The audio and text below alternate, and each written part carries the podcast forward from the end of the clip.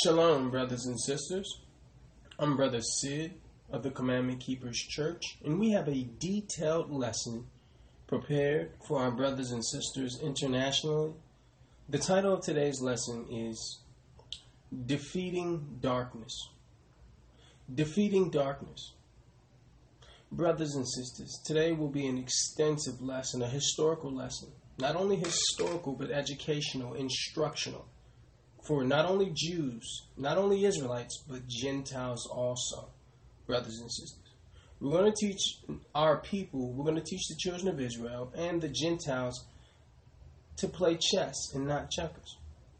Today's lesson will be how to play chess in the truth, brothers and sisters. Let's go to John, the third chapter, the 19th and the 20th verse. We're going to the Gospel of John, the third chapter, in the 19th verse. And once again, what is the title? Defeating Darkness. This is for Jews and Gentiles, Israelites and Gentiles alike. Doesn't matter your race.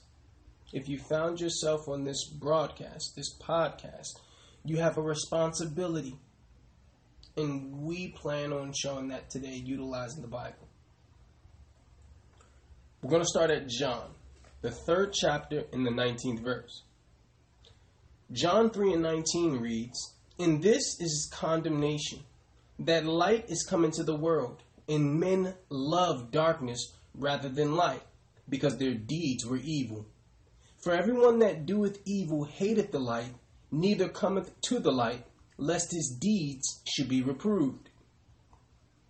So, brothers and sisters, we first must understand the Hebraic concept of light and darkness. Light reveals truth and exposes what is hidden. Darkness is the emblem of ignorance. Let us read that again. John, the third chapter, in the 19th verse, read, And this is the condemnation, that light is come into the world, and men love darkness rather than light, because their deeds were evil. For everyone that doeth evil hateth the light, neither cometh to the light, lest his deeds should be reproved. So, according to the text, brothers and sisters, the only way to defeat darkness is by introducing the light. Give light, and the darkness will disappear of itself. So, here we see that wickedness can only go undetected in darkness, right? So, this is what we'll do because I've learned what I've found, brothers and sisters, what I've discovered is that light is the best disinfectant. So we're going to show our people and also our brothers, the Gentiles, how to shed light utilizing the true gospel. What are we going to shed light on? Let's go to Revelations, the second chapter, in the ninth verse. What will we shed light on?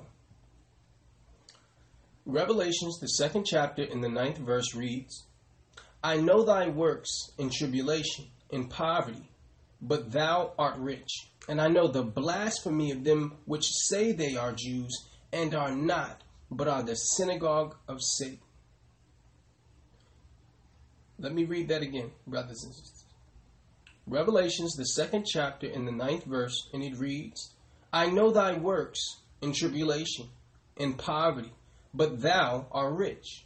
And I know the blasphemy of them which say they are Jews and are not, but are the synagogue of Satan. So there's a couple of things that we learn in this text, brothers and sisters. The principle, one of the principles that's being conveyed here is that you can be rich without wealth. How do we know? Because he said, I know your poverty, but you are rich. Brothers and sisters, in the Bible, poverty many times means someone who's being sub- subjugated, someone who's not being treated equally. I encourage you to look that up. Poverty doesn't mean, many times in the Bible, money, okay? But for some reason, you know, well, I know why. Uh, we've dealt in this Western world, and we start putting a Western world context on Eastern culture, right? Let us show you that poverty has nothing to do, in this text, in most texts, have nothing to do with money. Revelations 2 and 9, and it reads, I know thy works in tribulation and poverty, but thou art rich. And I know the blasphemy of, of them which say they are Jews and are not, but are the synagogue of Satan. So there's a couple of things here, brothers and sisters. If this word poverty in this text is speaking about wealth, then how is he saying that he knows the poverty of the Jews, but you're rich? How can you be impoverished and rich? See? So we don't carelessly skim through the Bible, brothers and sisters. Throughout the manuscript, poverty or someone, you know, a text saying that people are impoverished, when you look at it in the Hebrew in the Greek, depending on which uh, testament you're in, new or old, it tells you of people who are being oppressed. So, most times in the Bible, when it's talking about someone being poor or impoverished, it's talking about uh, uh, it's talking about a people being oppressed. Okay, so let's deal with that because the text is telling you that the real Jews would be oppressed, right? Let's just read that again. Revelations 2 and 9 reads, I know thy works in tribulation and poverty, but thou art rich. And I know the blasphemy of them which say they are Jews and are not, but are the synagogue of Satan. So here we see there's a misidentification of who a real Jew is in the last days, brothers and sisters, right? Most people who call themselves Jews do not meet the biblical criteria of being a Jew because this text is telling you these people would be oppressed, right? Yes, they would be oppressed. Yes, they would have poverty, yes. But they would be spiritually wealthy. Right? It tells you what? There's a people calling themselves Jews, but God knows they are not. They're actually the synagogue of Satan. Now, the question is who worship in synagogues. Who worship in synagogues, brothers and sisters? Type in the word synagogue closest to me or synagogue near me and see what pictures pop up. See? So there's a people claiming to be Jews who are not, and the Most High God is saying, I know the truth. And those who found this podcast, this broadcast, this channel, you know the truth also. What are we going to do about it? What will we do about it? And we're going to go from, we're going to jump all around the Bible today, brothers and sisters. We're going to go from the Torah to the Tanakh to the Apocrypha to the, to the New Testament. We're here at the end in Revelations, which is the last days, and it's telling you there's going to be a people claiming to be Jews and are not. Those people are not being oppressed. They own the basketball teams. They own the football teams. They're the Spielbergs, the Wisemans, the Weisbergs. Right? Who is this referring to? It's referring to who? The blacks, the natives, the Hispanics. That's who this text is referring to. Let us go to Deuteronomy 32 and 7. Deuteronomy, the 32nd chapter, in the 7th verse, and it reads Remember the days of old. Consider the years of many generations. Ask thy father, and he will show thee, thy elders, and they will tell thee.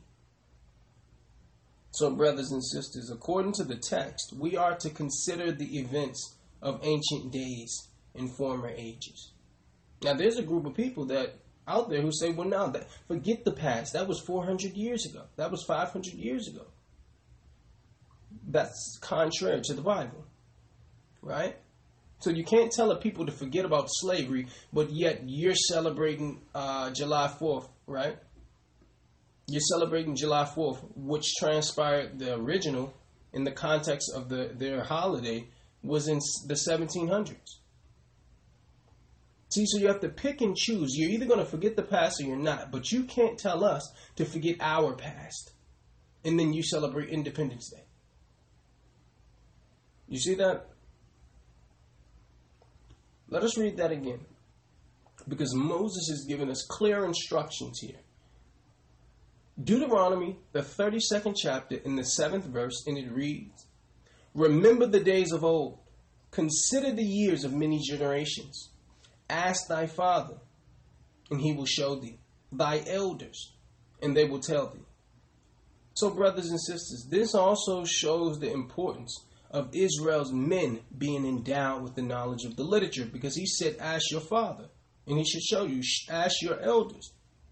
Now, our people, our fathers, many of our fathers never knew they were the Israelites. Never knew. Many of our elders don't know still today that they are the Israelites. So this is for men because why? A man or a, you know a woman, a child should be able to come to the men in their family to be endowed with the wisdom, to be instructed, not according to your heart, but according to God's heart, according to biblical history. Can we do that? Can we do that, brothers and sisters? No, we cannot there's a new generation that's coming up. Because remember, the Bible says that he would speak to my people or his people, our people, through the mouth of babes. So it's now the youth that have found this information and have now ran with the baton, going to their family members, right? To say, listen, the, we are these people. We are the people that crossed the Red Sea. And what happens? Most of our older generation reject it. Why? Because the older you get, the more set in your ways you are. That's why, remember, in the wilderness, the Most High had to kill off the older generation. Right? Remember, Joshua, Caleb led us in. He had to kill off the older generation. Why? Because nothing mattered. There was just a lot of complaining going on. Right? So now you have this, this young generation with the truth, and they're strong, and they're going to be vigilant. And it's upon the, the older generation to do what? To listen. I'm going to read that again just to prove that what? Two things. The Bible says we are to remember history. That's one. The second thing it tells you is that the men are responsible for the dissemination of knowledge to the nation. So we can look at our nation right now and tell that men, uh, you know, as the Bible says, the uh, the strong men are famished. They don't even study the Bible anymore. Let us read that.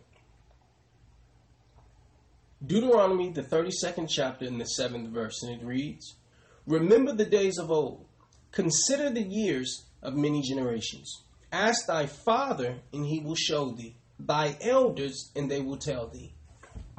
You see that, brothers and sisters? So we learn two things from this text in the Torah. Number one, we are supposed to remember the past. We are supposed to remember the past. And number two, men are responsible for instructing their nation.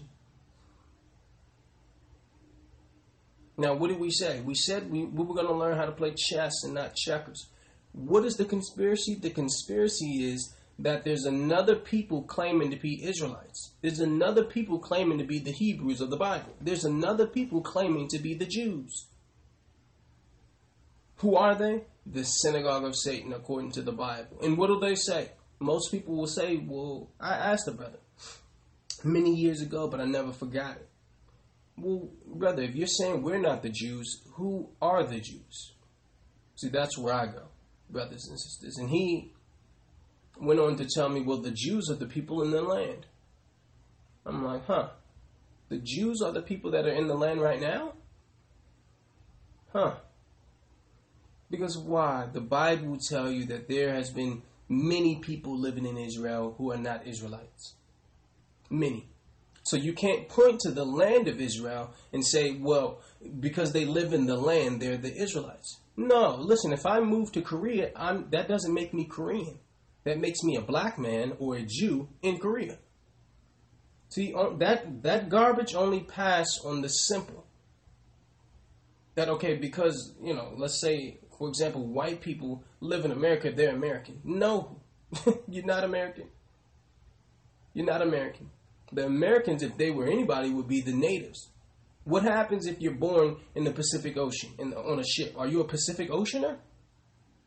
See, so if you ask the right questions, brothers and sisters, you'll see that the people you believe are smart really have no clue what they're talking about. Now, this is for Jews and Gentiles today. Let us prove that, you know, 700 years before Christ, you had other nations in our land. Let's go to 2 Kings, the 17th chapter, the 23rd and 24th verse.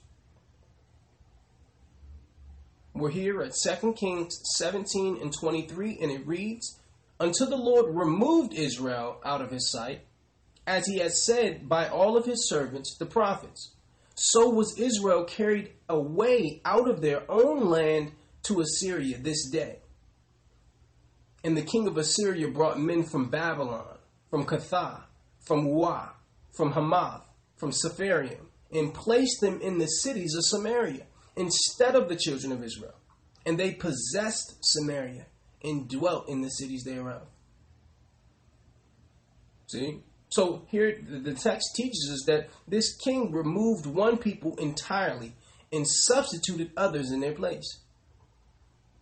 Of, of these people came the Samaritans, we often read of in the literature.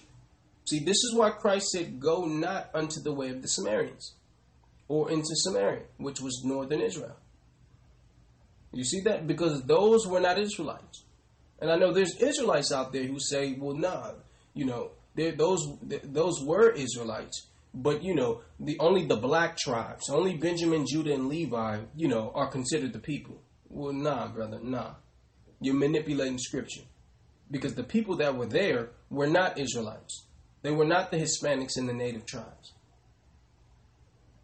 Let, them, let us read that again because, see, this is history. Why do we go here? Because Moses said in Deuteronomy to do what? Remember the days of old. So we're going to remember.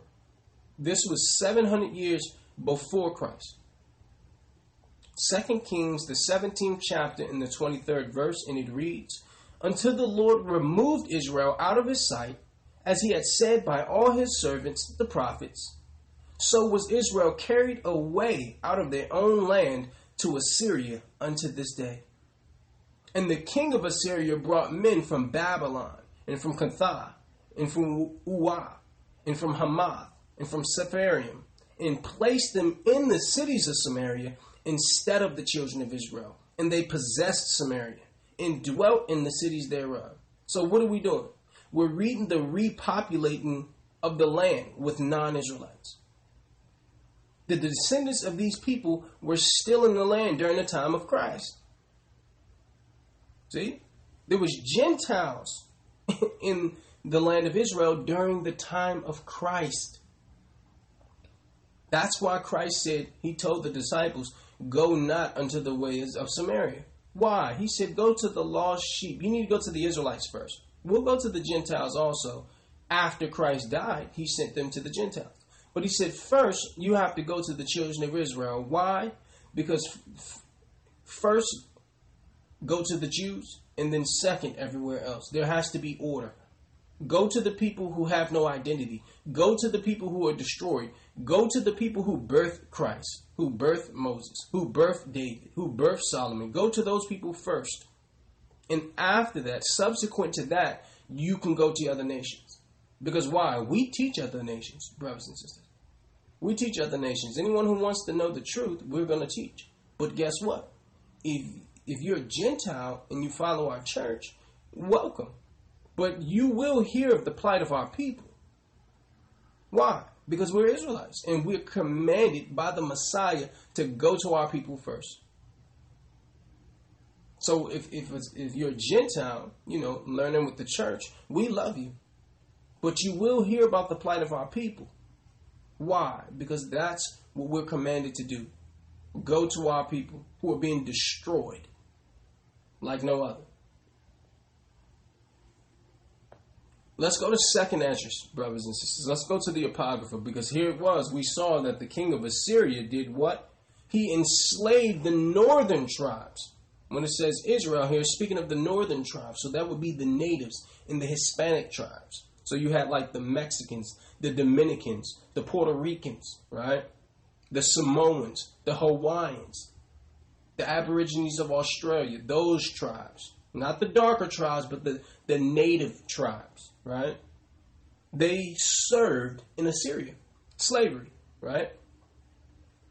Let us go to Second Ezra 13 and 39. Now, guess what? Ezra is the same Ezra from the Bible. Okay? Let's go to 2nd Ezra 13 and 39 through 42. 2nd Ezra 13 and 39, and it reads, And whereas thou sawest that he gathered another peaceable multitude unto him, those are the ten tribes which were carried away prisoners out of their own land in the time of Hosea the king, whom Salmanasar, the king of Assyria, led away captive. And he carried them over the waters, and so they came into another land. But they took counsel among themselves that they would leave the multitude of the heathen and go forth farther into excuse me and go forth into a farther country where never mankind dwelt that they may keep the statutes which they never kept in their own land. Now, this is history. Because it's telling you these people, brothers and sisters, once they were allowed to go back to their land, they saw it overpopulated with Gentiles and said, Well, nah, we don't, nah, we're not going there. We want to go to another land. And the Bible tells you that the Most High brought them into Americas, into the Americas, into the Western world. Because you have to remember, there was a time where they believed the earth was flat and there was no other lands. But it tells you God's people, the Israelites, knew this. Let us read that again.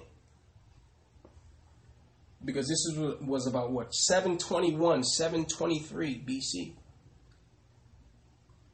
This is 2nd Ezra 13 and 39, and it reads And whereas thou sawest that he gathered another peaceable multitude unto him, those are the ten tribes which were carried away prisoners out of their own land in the time of Hosea the king, whom Salmanasar the king of Assyria led away captive.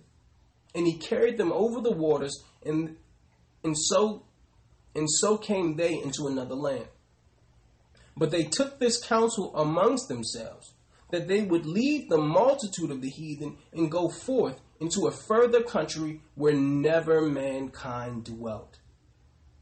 You see, so this was them coming into the Western world because it tells you they went into a land where no mankind dwelt. During that time, all those lands on that side, the eastern side, brothers and sisters, were known. What lands were not known? How did people end up in Puerto Rico? How did people end up in islands? How do people end up in islands, brothers and sisters? They obviously don't start in islands. How did the natives get here into the Americas? How did that happen? We're reading it here, the Bible. The Bible tells you that what? In 721 through 723 BC, the Most High held the waters still and sent the children of Israel over here to do what? To serve Him. Away from, you know, heathen imposition or Gentile, pagan Gentile imposition in the land of Samaria. So what are we doing? We're proving that what? You you can't point to, oh, the people in the land being Israelites. Because here it's, it's telling you 700 years before Christ, these people went into the Western world. They went into the Americas. See? So we're going to break it down on a historical level. What we're going into is just strictly history. See? So, Gentiles who are hearing this, guess what? We can use your help. We can use your help on going to these people and saying, well, you know, you're God's people. There's a high responsibility on you, right? Let us go somewhere. Let us go to Matthew, the 10th chapter, the 5th and 6th verse. Examine this, please. Matthew 10 and 5 reads, These twelve Christ sent forth and commanded them, saying, Go not into the way of the Gentiles, and into any city of the Samaritans enter ye not, but go rather to the lost sheep of the house of Israel. So, brothers and sisters, this text proves who the inhabitants of northern Israel were at the time of Christ the, this prohibition against entering Samaria proves the nature of its inhabitants. I need you to listen to this again. Matthew 10 and 5 reads, These twelve Christ sent forth and commanded them, saying, Go not into the way of the Gentiles and into any city of the Samaritans, enter ye not, but go rather to the lost sheep of the house of Israel. See?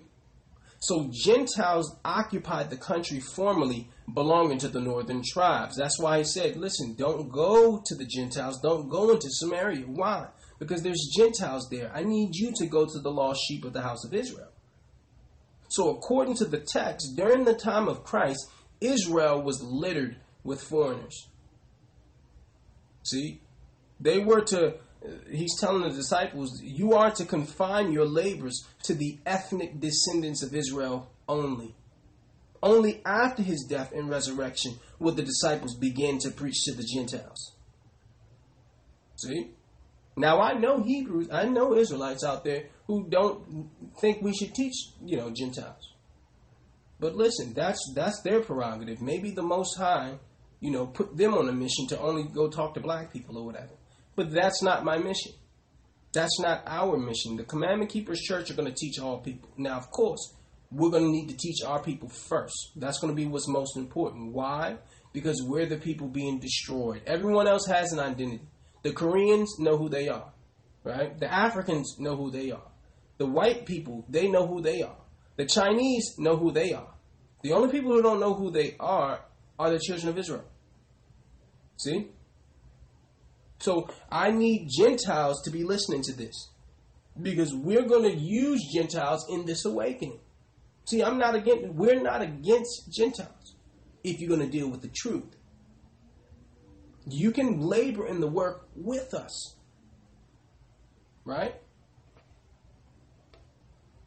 Let's go to John, the fourth chapter, in the 19th verse, because we've already established that 700 years before Christ, the king of Assyria brought, you know, took the Israelites or, you know, the northern tribes, the native Hispanic tribes, out of the land and put all these other people in the land of Israel. Same thing that's been going on today. Let's go to John 4:19. We're going to read the 19th through the 24th verse. John 4:19 reads, "The woman saith unto him, Sir, I perceive that thou art a prophet. Our fathers worshipped in this mountain, and ye say that in Jerusalem is the place where men ought to worship. And Christ saith unto her, Woman, believe me, the hour cometh when ye shall neither in this mountain nor yet at Jerusalem worship the Father. Ye worship Ye worship ye know not what. We know what we worship, for salvation is of the Jews. But the hour cometh, and now is, when the true worshippers shall worship the Father in spirit and in truth. For the Father seeketh such to worship him. God is a spirit, and they that worship him must worship him in spirit and in truth. So, brothers and sisters, this text or these these texts prove that the geographical location of your dwelling does not indicate your ethnicity. How do we know? Because here it was, there was a sister living in Israel. And Christ is saying, well, listen, you're not an Israelite, okay? So don't get it misconstrued because you live in Israel. But this shows you what? That people are confused. Even the people in Israel, a lot of them actually think they're the people. no, you're an Israeli, sister. You're an Israeli. You're not an Israelite. That means anyone can move into Israel and claim that title. But that that's backwards because historically, brothers and sisters, you name the land after the people, not the people after the land. See, Esau has he's very cunning. Satan is very cunning also, utilizing Esau's educational system to where, you know, you change the name of people based on where they live. So now when Koreans come into America, they're Korean Americans. right? They're Mexican Americans. The only person that doesn't have American connected to their name is white people for some reason. Do you see this, brothers and sisters? We're going to read that again because I need you to examine Christ in this conversation he's having with a convert, a sister living in Samaria who believes she's the people because she's living in Samaria.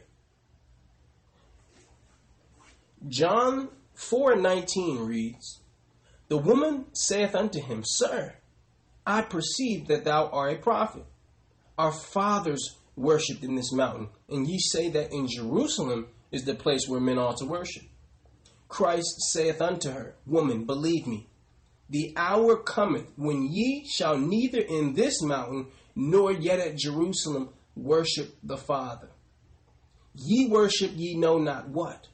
We know what we worship, for salvation is of the Jews. So clear, clearly, brothers and sisters, in the 22nd verse, the fourth chapter in John, Christ is making a distinction between who he is, a Jew, and who she was, a Gentile. Let me read that again. John, the fourth chapter, the 22nd verse, and it reads, Ye worship, ye know not what. We know what we worship, for salvation is of the Jews. You notice how he said, We know what we worship? So he's making a clear distinction in we and she. You see that, brothers and sisters? Proving what? That only the ethnic Israelites had the historical knowledge of acceptable worship because Christ was telling her here worship goes in Jerusalem. see? This sister don't even know where to worship. Why? Because she's not the people. And it's not her fault because she gave indication that her fathers worshiped in this mountain, showing you that what? Remember, 700 years before Christ, there was all these other nations in the land. See? I really need you to examine the distinction that Christ is making. He used the word ye to refer to the Samaritans. He used the word we to refer to Israel. I'm going to read those I'm going to read those texts again, those scriptures again. We're here at John, the fourth chapter, the 19th verse, and we're going to read verse 19 through 24, brothers and sisters. The woman saith unto him, Sir, I perceive that thou art a prophet. Our fathers worshipped in this mountain, and ye say that in Jerusalem is the place where men ought to worship. Christ saith unto her, Woman, Believe me, the hour cometh when ye shall neither in this mountain nor yet at Jerusalem worship the Father. Ye worship ye know not what. We know what we worship, for salvation is of the Jews. But the hour cometh, and now is, when the true worshippers shall worship the Father in spirit and in truth. For the Father seeketh such to worship him.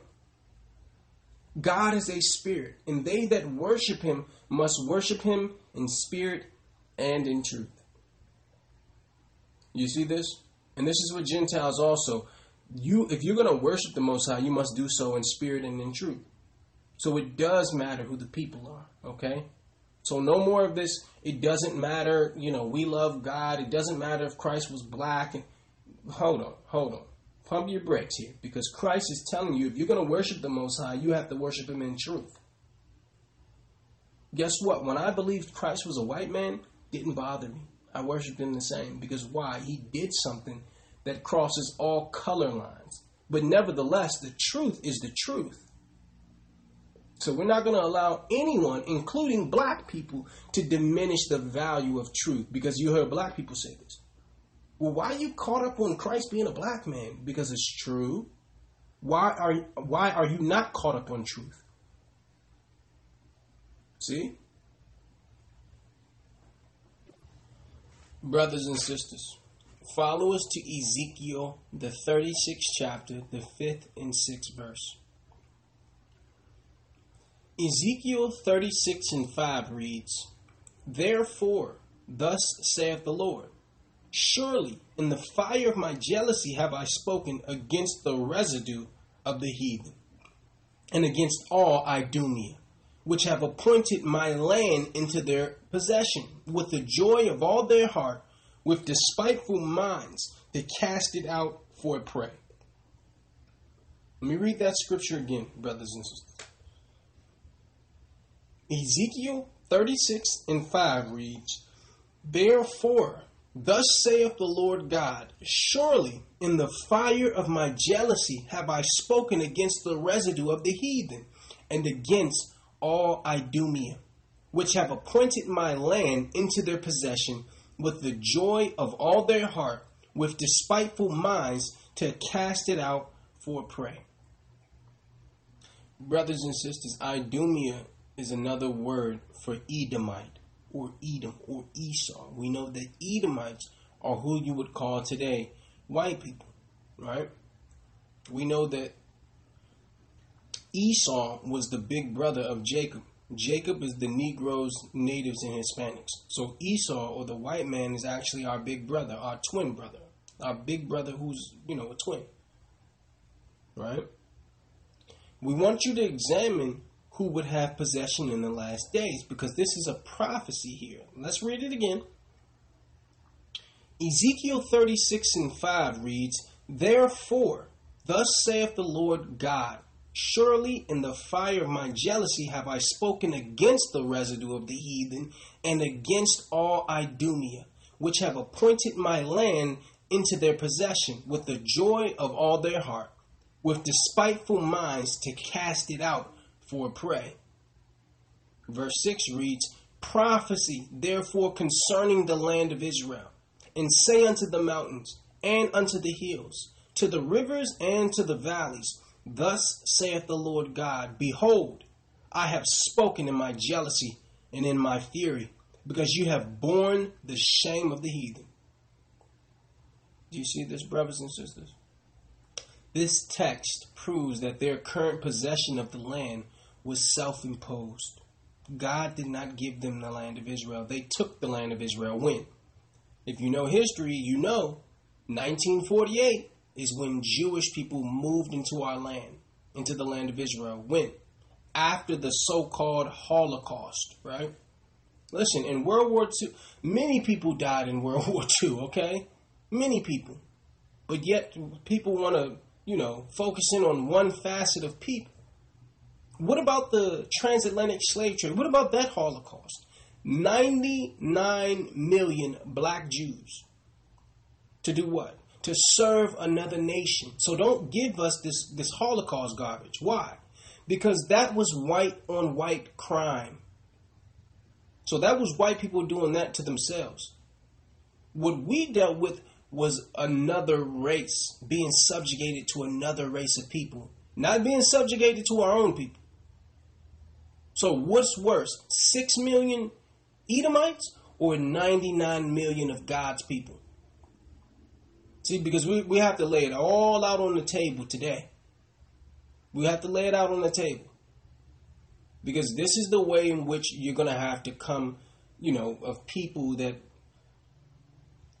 some scholars, let's say, if you want to sit down with your family, if you want to sit down with some of these teachers, some of these educators, these are the scriptures in which you have to go to.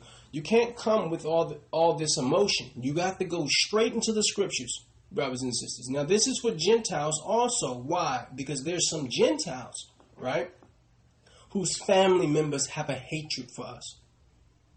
They have a hatred for us. Now, guess what? The younger generation, you know, they don't really have that type of venom and vitriol against us. But there is, you know, there is a generation of people who have this level of hatred for us. And these people need to know who they're hating. Because why? There's a judgment for going against God's people. There's a judgment. And we don't want you to have to receive that judgment. But if you continue, if you continue, there's ramifications. We just wanted to show you that Ezekiel is telling you in the last days, Idumea or the Edomites or the white man would have possession of our land. And it says, cast it out for prey. You have prey and predator. See? It said they they loved our land. They loved to take our land. How does white people killing white people have to do with you getting the land in the so-called Middle East? How is that your reparation? And guess what? I want you to look it up right now. You know, go to your search engine and see that they have homosexual parades going on in Jerusalem, all this stuff going on in the promised land. So they've taken our land, you know, desecrated it, demoralized it. See? Why? Why did they why come after the promised land? Because they know that the Bible says whoever had possession of the promised land ruled the world. Who rules the world? The Jewish people. See? They're the ones that own all the football teams, the basketball teams, ABC, MTV, VH1, ESPN. These are all Jewish people. Where did they get their money from? Where did they get their finances? They are the synagogue of Satan. Remember, what did Satan say? He told Christ in Matthew, the fourth chapter, if you fall down and worship me, I will give you all kingdoms of the earth. Now we know that Christ rejected that, right? But there's a people who did not. There's a people who accepted that. And they're the people claiming to be Jews. See? And then they come up with what? Anti Semitic. So you can't even say when they do evil because they'll say you're anti Semitic. And guess what? There's a lot of white people that I know, right? That that always talk about how the Jewish people are dealing with Satanism, you know, the bankers and all that. But the problem is they actually think they're the Jews when they're not. They're Jews in title only. But I've seen many white people call out the evil of these Jewish people. The only problem is they believe they actually are the Jews. We're going to deal with it today, brothers and sisters. We're going to deal with it today. Let's go to Daniel, the 12th chapter, the 4th verse. Daniel 12 and 4 reads, but thou, O Daniel, shut up the words and seal the book, even to the time of the end. Many shall run to and fro, and knowledge shall be increased. I'm going to read that again.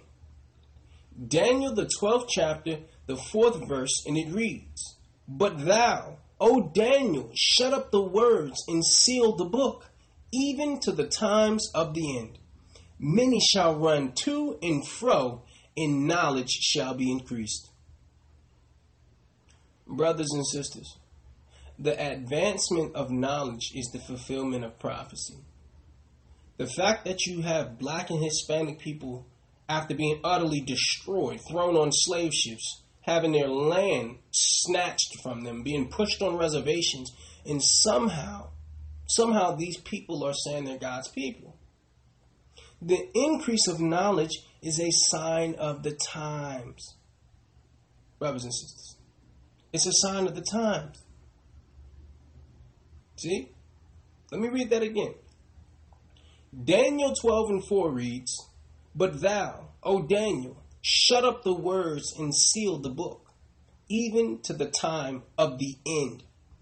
Many shall run to and fro, and knowledge shall be increased. See, it said in the time of the end, knowledge would be increased. So we are in the time of the end.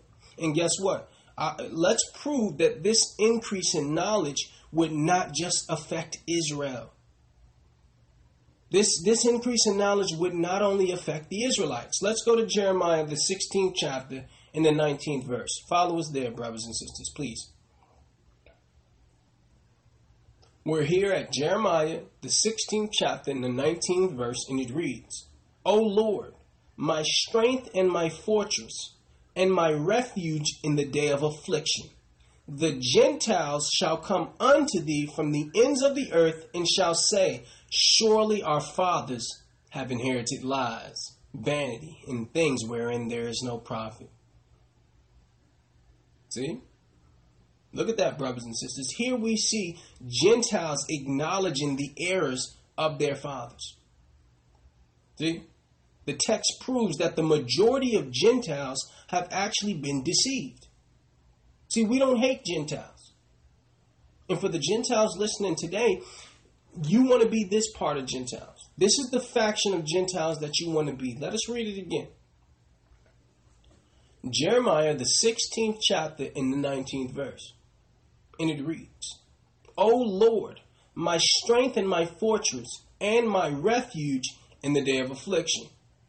The Gentiles shall come unto thee from the ends of the earth, and shall say, Surely our fathers have inherited lies, vanity, and things wherein there is no profit. So, brothers and sisters, we're reading the repentant testimony of the Gentiles drawn to the Most High. The text suggests if they were conscious of the truth, there's a possibility they would do something with it. See? Revelation of the truth could result in a Gentile conversion useful to our awakening. And I'm talking to Israelites right now. Teaching Gentiles the truth could be beneficial, mutually beneficial. It's certainly beneficial for them because they can get right with, with the Most High. It could be beneficial for us also because we can use these Gentiles to perpetuate the true gospel. See? The Bible tells you that they would say our fathers inherited lies. They don't know the truth. It's not like every white person walking knows that, you know, we're the Jews. Most do not know. Why? Because it's not being taught. It's not being taught. What are we going to do? We're going to bring out the light. Why? Because the light, I discovered light is the best disinfectant. It's the best disinfectant, brothers and sisters. And the text tells you that if some Gentiles had this truth, they would publicize this. Brothers and sisters, I need you to follow us to Jeremiah 12 and 16, especially if you're a Gentile hearing this broadcast today. You, this lesson is, is imperative for you to internalize this for your your relationship with the Most High going forward. Because why? Listen, no matter what you've done in the past, no matter what you've done in the past, even if you had some racist remarks about our people, guess what? The only thing you have to do is find water. You get baptized for the remission of your sins. And guess what? No one can bring it up again. If Christ is not going to bring it up, can't no Negro or some Hispanic somewhere bring it up. So this is what we tell prostitutes. This is what we tell drug dealers. You find water. You find some living water for the remission of your sins. And guess what? The Most High loved you so much that He won't go back before. He'll never bring up what, ha- what transpired before you were baptized. Okay? But guess what? Going forward, now that you know the truth, going forward, what? Where do you stand? It's for our Jews and Gentiles. Because why? The Jews, the Israelites, need to know that Gentiles could be beneficial to this awakening. And guess what? Gentiles need to know what they can do to work in this awakening. Let us show you. Let's go to Jeremiah, the 12th chapter, the 16th and 17th verse. Jeremiah 16, excuse me, Jeremiah 12 and 16 reads, and it shall come to pass, if they will diligently learn the ways of my people, to swear by my name, the Lord liveth, as they taught my people to swear by Baal, then they shall be built in the midst of my people. But if they will not obey, I will utterly pluck up and destroy that nation, saith the Most High. See, this for Gentiles here. Because here the Most High makes a remarkable offer to any who previously opposed his people. You see this? Notice the text distinguishes the teachers from the students. Let us read that again. Jeremiah 12 and 16 reads, And it shall come to pass, if they will diligently learn the ways of my people, to swear by my name, the Lord liveth, as they taught my people to swear by Baal. Then shall they be built in the midst of my people. But if they do not obey, I will, pu- I will utterly pluck up and destroy that nation, saith the Lord. Now, brothers and sisters, especially Gentiles, in order to know the ways of his people, you must actually know who his people are. you see? In verse 17, judgment is denounced on those who refuse to obey the gospel. I'm going to read those two scriptures again because in verse 16, we're reading the regulations of acceptance for Gentiles amongst our people. Jeremiah 12 and 16 reads, And it shall come to pass, if they will diligently learn the ways of my people, to swear by my name, the Lord liveth, as they taught my people to swear by Baal, then they shall be built in the midst of my people. So, brothers and sisters, it's telling you, especially if you're Gentile, to learn from the Israelites.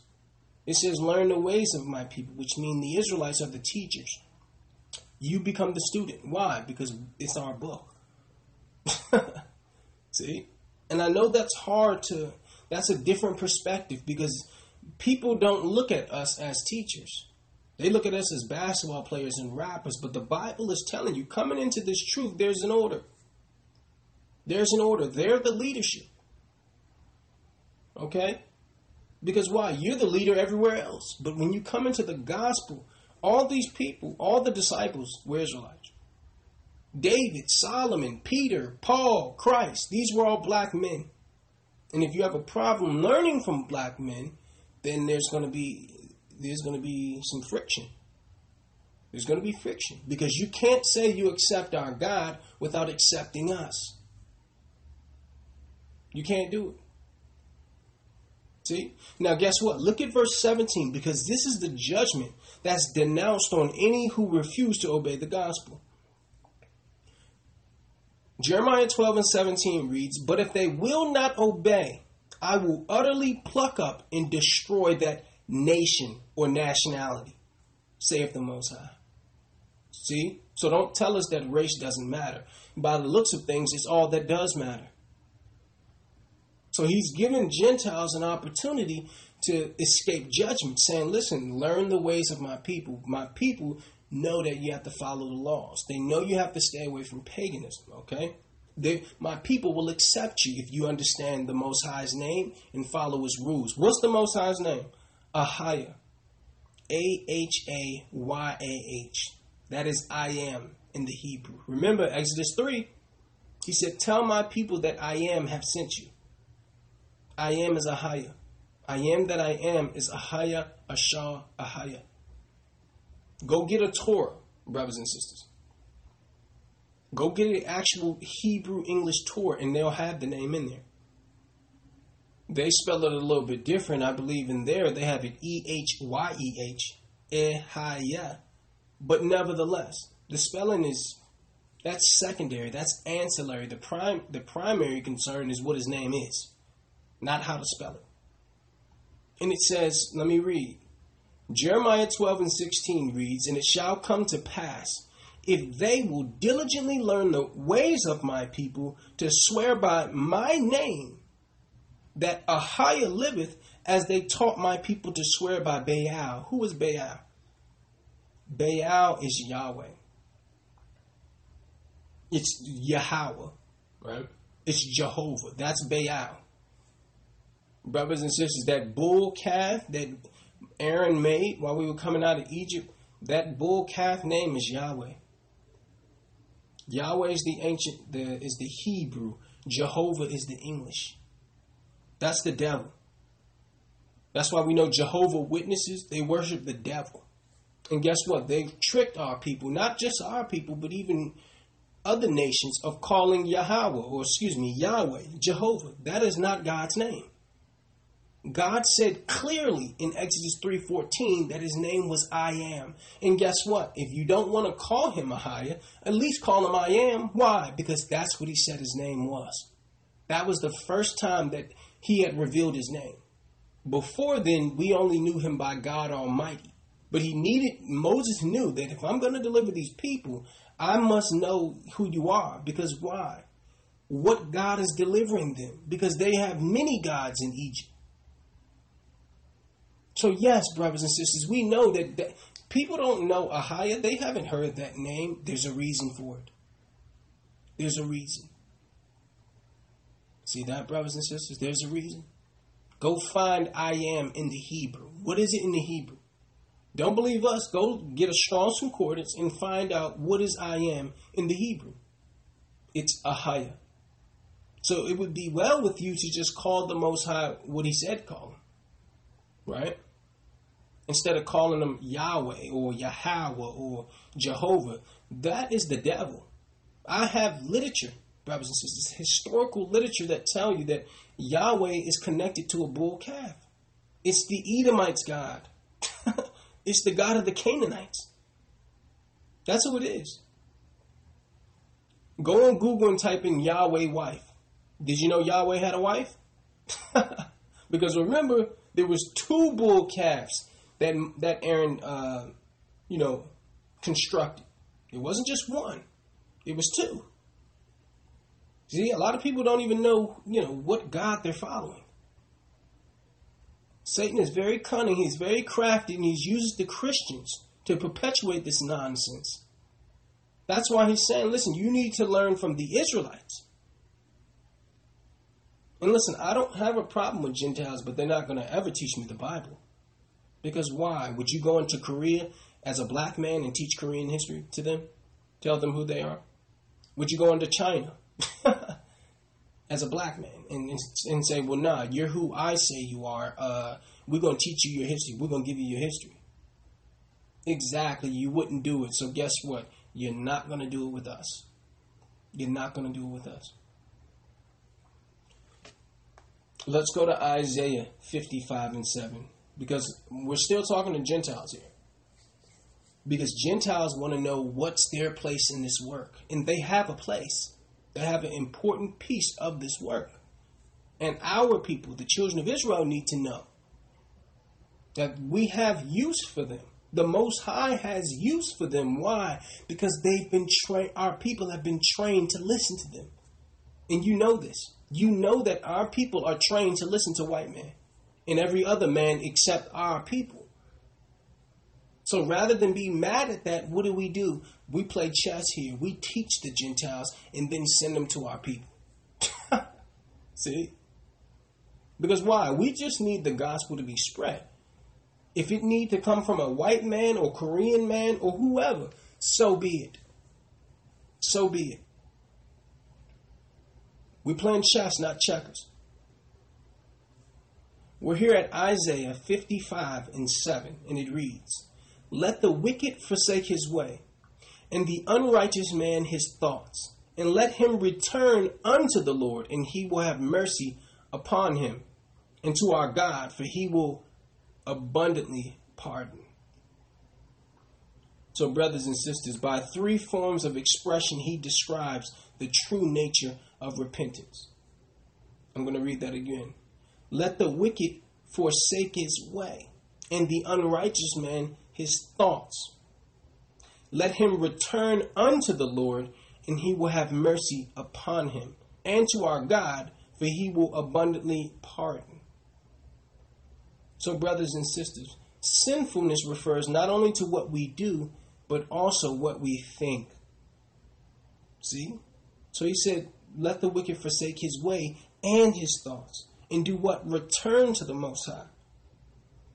You see that? Why? Because we know there's Gentiles out there who probably have, you know, called us niggers and all types of stuff, being angry with us or, or called us all types of names in their private. And that's okay. We forgive you. We forgive you for that.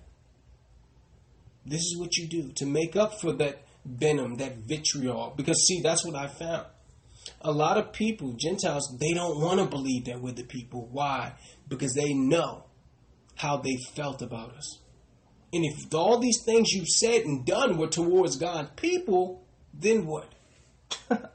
then what? See? So I know a lot of Gentiles don't want to believe this. I know. It's time to move past that. It's time to going forward straighten up. Let us go to Psalms 80, uh, excuse me, 83 in 2 through 5. Psalms 83 and 2 reads, For lo, thine enemies make a tumult, and they that hate thee have lifted up the head. They have taken crafty counsel against thy people, and consulted against thy hidden ones. They have said, Come, let us cut them off from being a nation, that the name of Israel may be no more in remembrance. For they have consulted together with one consent. They are confederate against thee. So, brothers and sisters, in the third chapter, in the 83rd verse of Psalms, it tells you that they've taken crafty counsel against Israel. That means the counsel is not up front. So they really have an agenda, but before the people, they'll say nothing.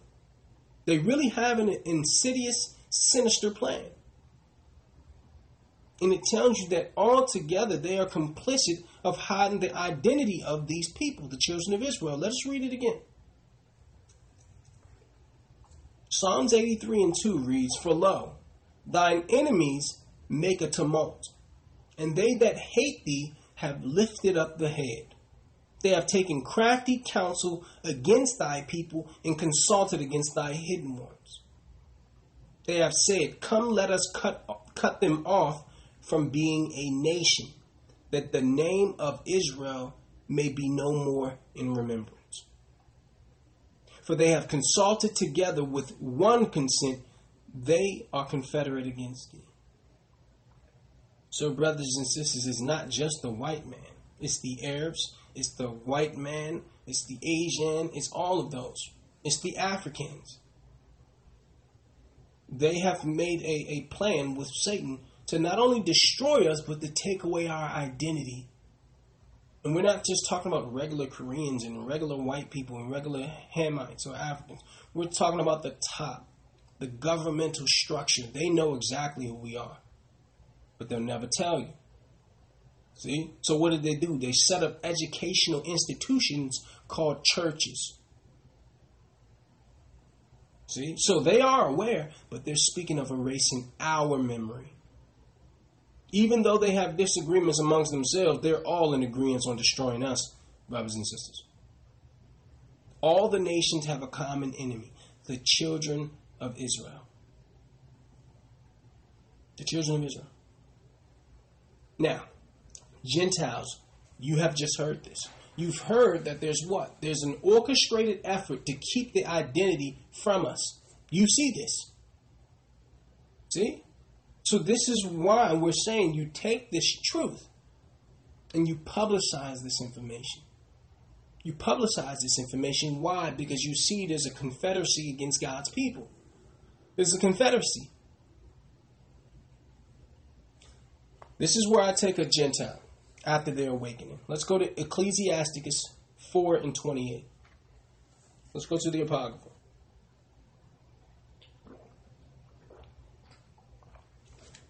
We're at uh, Ecclesiasticus 4 and 28. And it reads Strive for the truth unto death, and the Lord shall fight for thee. See, this is where I take a Gentile after their awakening. I'm going to read it again. Ecclesiasticus 4 and 28 reads, Strive for the truth unto death, and the Lord shall fight for thee. So the duty of a Gentile is to challenge corruption by publicizing the truth. Why? Because only truth can tear down a lie. See? So any Gentile that you know learns with our church, you have a responsibility to strive for the truth unto death. Why? Because the Most High will reciprocate that effort by fighting for thee. See? So if you know there's a conspiracy, which the Bible says there is, and these people are being, you know, criticized, ostracized, demonized, criminalized, what can you do? You can go and teach the truth. You can go pass flyers out, right? 12 tribes, you know, Jews, you, you, know, black people. Did you know you're the Jews? Did you know you're the people in the Bible? Did you know that you went into slavery not because the white man didn't like you? You went into slavery for breaking God's laws. So I beg you, brethren, I beseech you, brethren, follow the laws in this book in order to get your people from underneath of, you know, Roman oppression. See? Guess what? I don't know a black person alive that wouldn't listen to that. okay? I don't know a black person alive that wouldn't want to hear that from another nation. See? Let us show you how important that identity is to our people. Let's go to Psalms 137 and 5. I hope Gentiles are listening to this. Psalms 137 and 5 reads, we're going to read 5 and 6. Verse 5 reads, If I forget thee, O Jerusalem, let my right hand forget her cunning. If I do not remember thee, let my tongue cleave to the roof of my mouth. If I prefer not Jerusalem above my chief joy. Let me read that again because the text highlights the level of importance Israel would place on receiving this information. Psalms 137 and 5 reads, if I forget thee, O Jerusalem, let my right hand forget her cunning. That means let my hand, you know, let me forget how to use my, my, my hand, my right hand. I don't want to write. I don't want to be able to play music. So it's showing you how important David believes our identity is to us. Look at what it says after that, though. Verse 6 reads, If I do not remember thee, let my tongue cleave to the roof of my mouth, if I, if I prefer not Jerusalem above my chief joy. So he's saying, listen, I don't I want to be dumb. I don't even want to be able to speak if I forget who I am. So, brothers and sisters, the loss of consciousness concerning our identity, David regarded as absolutely demoralizing. So the service of a Gentile in this awakening would be to carry this truth to the captives. This truth would have a psychological impact, okay? It would have a psych a great psychological impact on these people who've been told that they're nothing. For these same people that they're thrown in prison unproportionately. To these same people that's being, you know, criminalized, demonized. See? So we're showing the Gentile where is your place in this awakening? Because why? I know Gentiles in the truth, and they feel like there's nothing for them to do. Sit back and follow laws. And see, when you do that, you usually fall off the path, brothers and sisters. So the Gentiles have a place in this awakening, and we're showing it to you. Because why? Our people need to wake up and smell the pie we need to use Gentiles. Gentiles can be a great help unto this awakening. Why? Because they're in positions that you and I are not in. They can go in rooms that you and I cannot. They have a power over our people that we do not possess. Why? Because we're under the curses. Why people will not trust another black person. They will not trust, you know, another person of color. But let the white man or the Korean man come tell him something. It's a shame, but it's the truth. And brothers and sisters, let's go to Romans. Let's go to Romans, the third chapter, the first and second verse. Romans 3 and 1 reads, What advantage then hath the Jew? Or what profit is it, or what profit is there of circumcision? much every way, chiefly because that unto them were committed the oracles of God. Now, there's a question being asked here because some people say, even our people say, it doesn't matter who people are. God loves everybody. Listen, if you're going to worship the Most High, you have to worship Him in spirit and in truth. And this is Paul here. You know who Christians love to go to? Paul. Paul is saying there's an advantage to being a Jew. So you don't have the right to say, you know, say better than the author of the Bible. Maybe there's no value in it to you. And I'm not just speaking to Gentiles, I'm speaking to our people also, because you find many Negroes, Christians, who say, well, it doesn't really matter because God loves everyone. Are you reading the Bible? Let's see what Paul has to say. Romans 3 and 1 reads, What advantage then hath the Jew, or what profit is there of circumcision? Verse 2 reads, Much every way, chiefly because that unto them were committed the oracles of God. You see that, brothers and sisters? So the Bible says there's an advantage to knowing who we are. Why? Because the Most High is going to use these people to reveal His truth to the world. That's why He said, listen, it matters who the people are because unto them were committed the oracles, unto them was committed the Bible. Okay? Let's jump to verse 9 and 10. Romans 3 and 9 reads, What then? Are we better than they? No, in no wise. For we have before proved both Jews and Gentiles that they are all under sin. As it is written, there is none righteous, no, not one. So, in order to mobilize Gentiles for service in this awakening, we must start with truth. Do you see that, brothers and sisters? It's hard to deploy a Gentile into service if they're under the misconception of what we believe. We do not believe we're better than Gentiles. We believe that we get punished harder than Gentiles. Why? Because we're God's people. You see? We went into slavery because we're God's people. If we were not God's people, we would have never went into slavery. But to whom much is given, much is required. So we're going straight here to the Bible. Paul is saying there's advantage to being an Israelite. And then he also says that what? Are Israelites better than Gentiles? No because all have fallen short. We have all sinned and fallen short of the glory of the Most High God. So I want to be clear. I want Gentiles to know this. We do not believe we're better than you. We're brothers. We're under attack by Satan. And if you can do something to help God's people, I suggest you do it. Because if you stand by while an injustice is being done, guess what? when that injustice comes your way, that's what you get. Why? Because you stood back while it was someone else being destroyed. An injustice anywhere is an injustice everywhere.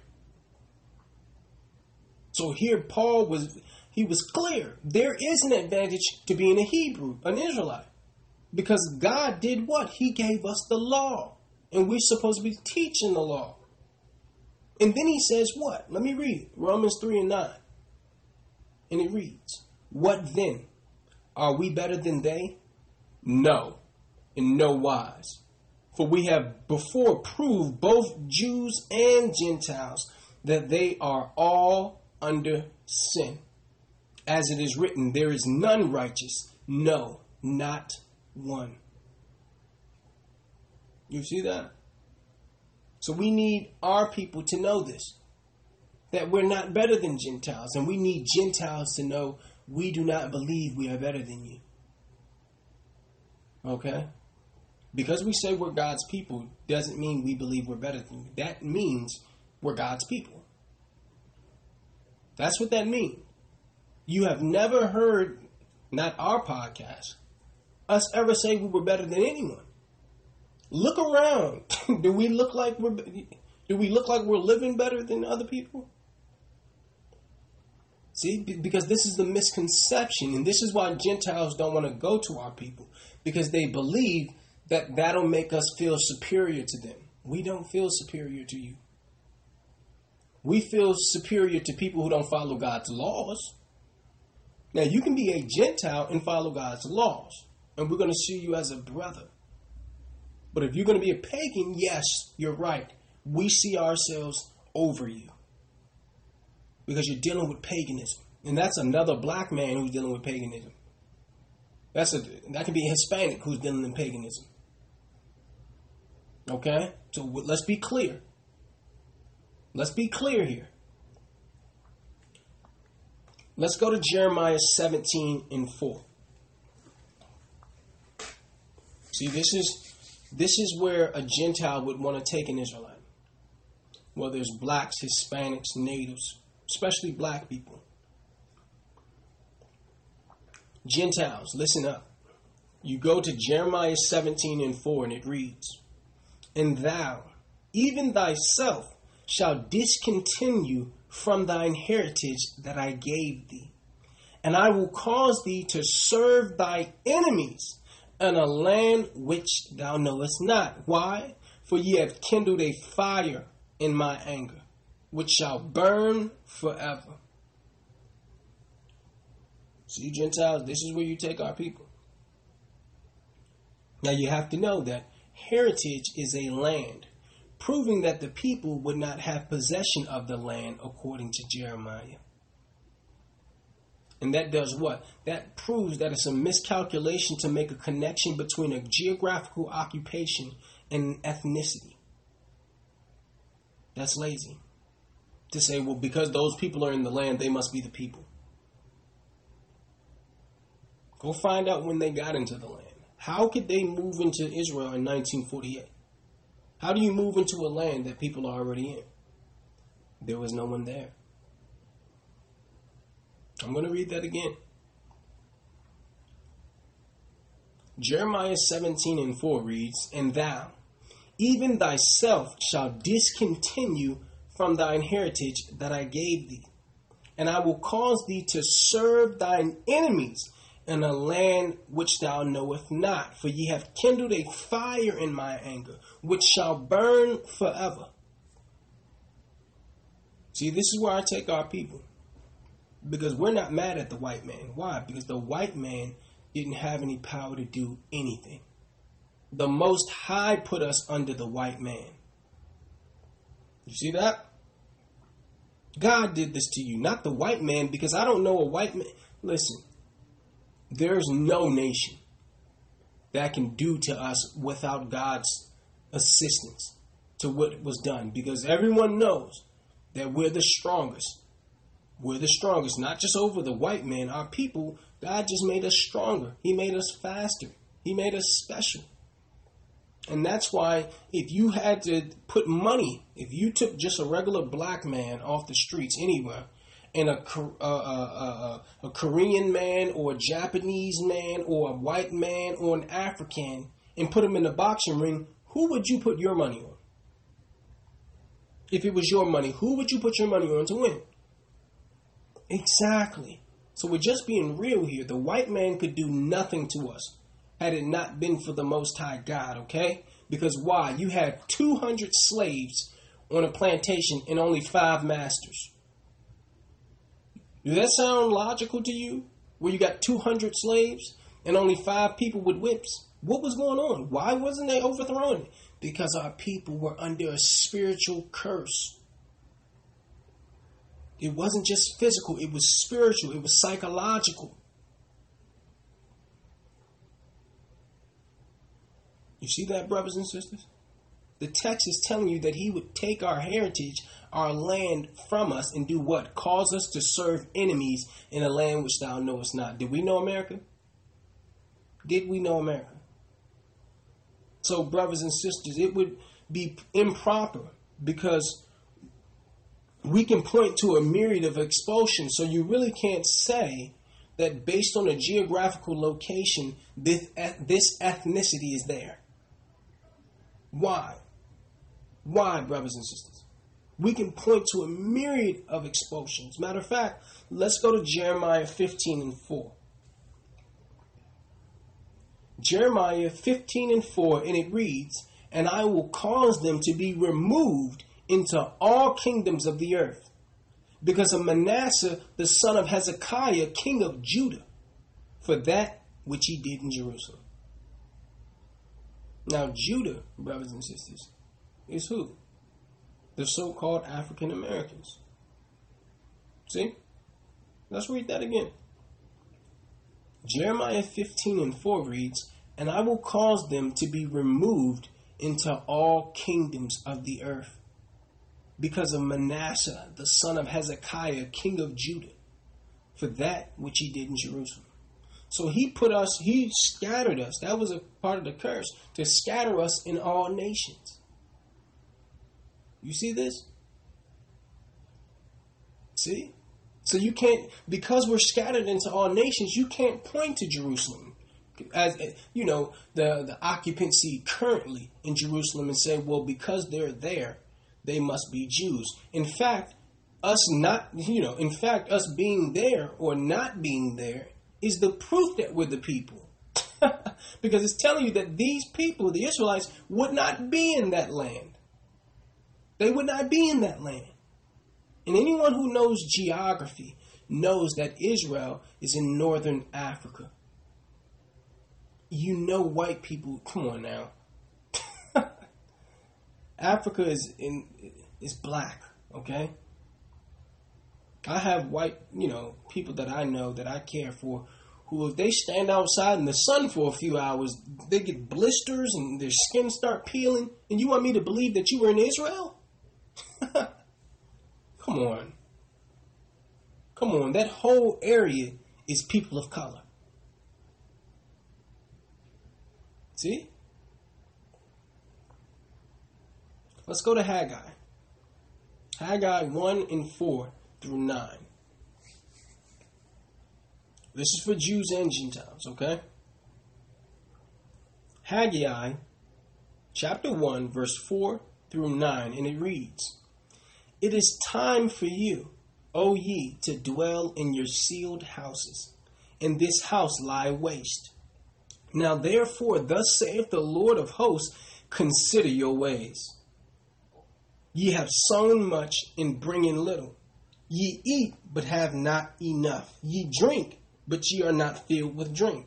Ye clothe you, but there is none warm. And he that earneth wages earneth wages to put in a bag of hold. So, brothers and sisters, he's saying, consider your ways, okay? You continue to buy clothes, but you're still buying them. You continue to eat, but you're not full. You continue to drink, but you're still thirsty. He's saying your money. You gather money, and it seems like you're putting it in a bag, but the bag has holes in it. So every time you look in there, it's less and less money. It's never enough. You see this? Listen to this Haggai 1 and 7, and it reads Thus saith the Lord of hosts, consider your ways. Go up to the mountain and bring wood and build the house, and I will take pleasure in it, and I will be glorified, saith the Lord. Ye looked for much, and lo, it came to little. And when you brought it home, I did blow upon it. Why? saith the Lord of hosts. Because of my house that is waste, and ye run every man to his own house. Now, what is the house of the Most High? Who is the house of the Most High? Our people, the children of Israel. So he said, Consider your ways. Consider your ways. Look at how you're struggling. Look how it's never enough for you. There's a reason for that. Why? Because you're not concerned with my people. You're concerned with your pocket. You're concerned with your house rather than my house. You see that, brothers and sisters? he said, Consider your ways. If you took this gospel to my people, not only would they have much respect for that, but I will bless you for that. I will bless you for going to my people and taking them the truth. You see?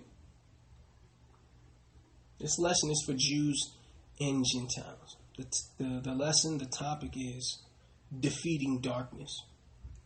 This is how you defeat darkness, brothers and sisters.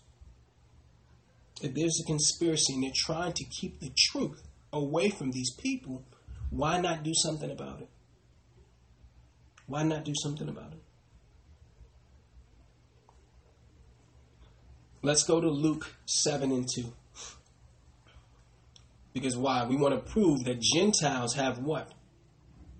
We have use, the Most High has use for Gentiles in this awakening. Okay? Let's go to Luke, the seventh chapter, the second through the fifth verse. Luke 7 and 2 reads, And a, uh, and a certain centurion servant who was dear unto him was sick and ready to die. And when he heard of Christ, he sent him unto the elders of the Jews, beseeching him that he would come and heal his servant. And when they came to Christ, they besought him instantly, saying that he was. For... Let me read that again. Luke 7 and 4 reads, And when they came to Christ, they besought him instantly, saying that he was worthy for whom he should do this. For he loveth our nation and hath built us a synagogue. So look at this here, brothers and sisters. There was a centurion servant who was sick, right? Needed the Messiah's help. And our people were saying, listen, this brother is worthy of your help, Christ. Why? Because he's built a, he's built a synagogue, a synagogue for Jews to worship. We'll read that again. Because uh, we went here to prove that there's a use for Gentiles in this awakening. Brothers and sisters, let's go to Luke 7 and 2. Why? Because we want to show you that Gentiles have a place in this awakening. We're here at Luke, the seventh chapter, the second through the fifth verse, and it reads And a certain centurion servant who was dear unto him was sick and ready to die. And when he heard of Christ, he sent unto him the elders of the Jews, beseeching him that he would come and heal his servant. And when they came to Christ, they besought him instantly, saying that he was worthy for whom he should do this. For he loveth our nation and hath built us a synagogue. So here it was, brothers and sisters. You had a centurion, a Gentile, whose servant was sent, right? And when he heard of Christ, he sent, you know, brothers unto Christ, right? Beseeching that what? Christ could heal his servant. And when it came to Christ, what did they say? They said, even though he's a Gentile, this man is worthy. Why? He loveth the children of Israel. He's in fact, he built us a synagogue. So the Gentiles who have favor of our people can be utilized in this war against evil. This war is not carnal, meaning we have to learn to turn enemies into allies. I really want you to catch this. Gentiles. I really want you to catch this, Israel. Luke 7 and 2 reads, And a certain centurion servant who was dear unto him was sick and ready to die. And when he heard of Christ, he sent unto him the elders of the Jews, beseeching him that he would come and heal his servant. And when they came to Christ, they besought him instantly, saying that he was worthy for whom he should do this. For he loveth our nation, and he built us a synagogue.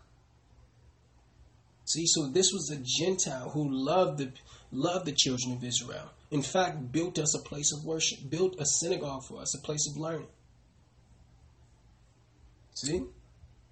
Proving that what? Gentiles have use Gentiles can be utilized in this awakening. Here it was that there was a Gentile who loved the children of Israel, in fact, built us a place of, you know, to, to learn. You see that? So don't tell me Gentiles don't have a place in this truth. If you love our people, whatever way you can help our people, you do it. Why? Because we're God's people, and God will bless you for that. Matter of fact, let us show you. Let's go to Jasher 5, excuse me, Jasher 58 and 26. The book of Jasher. Jasher is also a Hebrew record that's spoken of in the Bible. The Bible referred you to the book of Jasher, J A S H E R. Let us show you another Edomite, right? And what he did for our people. Jasher, the 58th chapter, the 26th and 27th verse, and they read And when the children of Esau saw their king had died in battle, they hastened and took a man from the people of the children of the east. His name was Jobab, the son of Zerah, from the land of Bozrah, and they caused him to reign over them instead of Bela, their king. Verse 27 reads, And Jobab sat upon the throne of Bela as king in his stead. And Jobab reigned in Edom over all the children of Esau ten years. And the children of Esau went no more to fight with the sons of Jacob from that day forward. For the sons of Esau knew the valor of the sons of Jacob, and they were greatly afraid of them. So, what do we see here? We see that Jobab, uh, an Idumean, Idumean king, did what? He started to rule over the children of Esau, the Edomites, which are white people. And what did he do? He kept them from warring against our people. So there was peace between Edomites and Jacob during the time of Jobab. Now, brothers and sisters, Jobab is the same Job in the Bible. A lot of people don't know Job was actually a white man. We we can prove that a hundred times till Saturday. Job was actually a white man, brothers and sisters. He lived in the in the land of Uz or Uz, U Z. When you go to Lamentations, the fourth chapter, I believe it's the twenty first verse it tells you that Uz or Uz is a land of Edomites.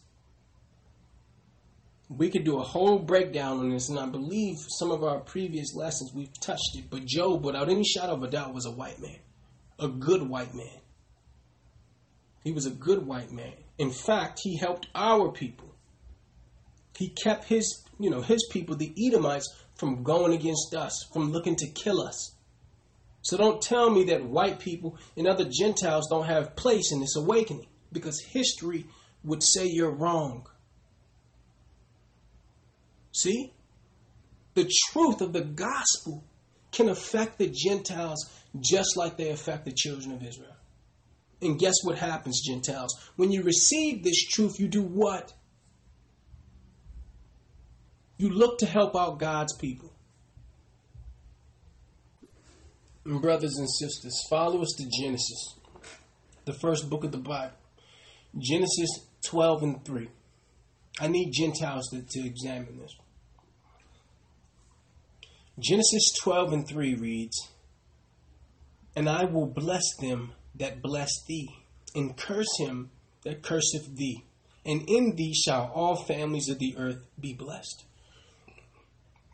I'm going to read that again.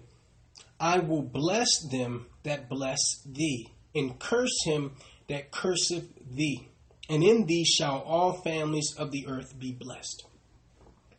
Now he's talking to one of the progenitors of the children of Israel here. So the Most High is telling you, the text is telling you, the Most High will favor those who favor Israel and set himself against those who oppose Israel. So the text provides evidence that if you are diametrically opposed to Israel, you are diametrically opposed to God. Why? Let us read it again. Genesis 12 and 3 reads, And I will bless them that bless thee, and curse him that curse thee, and in thee shall all families of the earth be blessed. So history has shown that whenever a nation persecutes the children of Israel, curses ultimately befall them. See, so the question is now, how can a Gentile bless Israel best? Because the text is telling you that he's telling Abraham, our father, that guess what? He will bless those that bless us and curse those that curse us. And through the children of Israel, all families of the earth will be blessed. How? Christ. He was a black man, he was an Israelite. See? And guess what? You benefit from his death also. See, your sins can be cleansed through the death of a black man. See, that's all nations. So he's telling you listen, if you bless these people, I will bless you. If you curse these people, you're in for a rude awakening. So what can a Gentile do to bless Israel? Let's let's go to Jeremiah 2 and 2.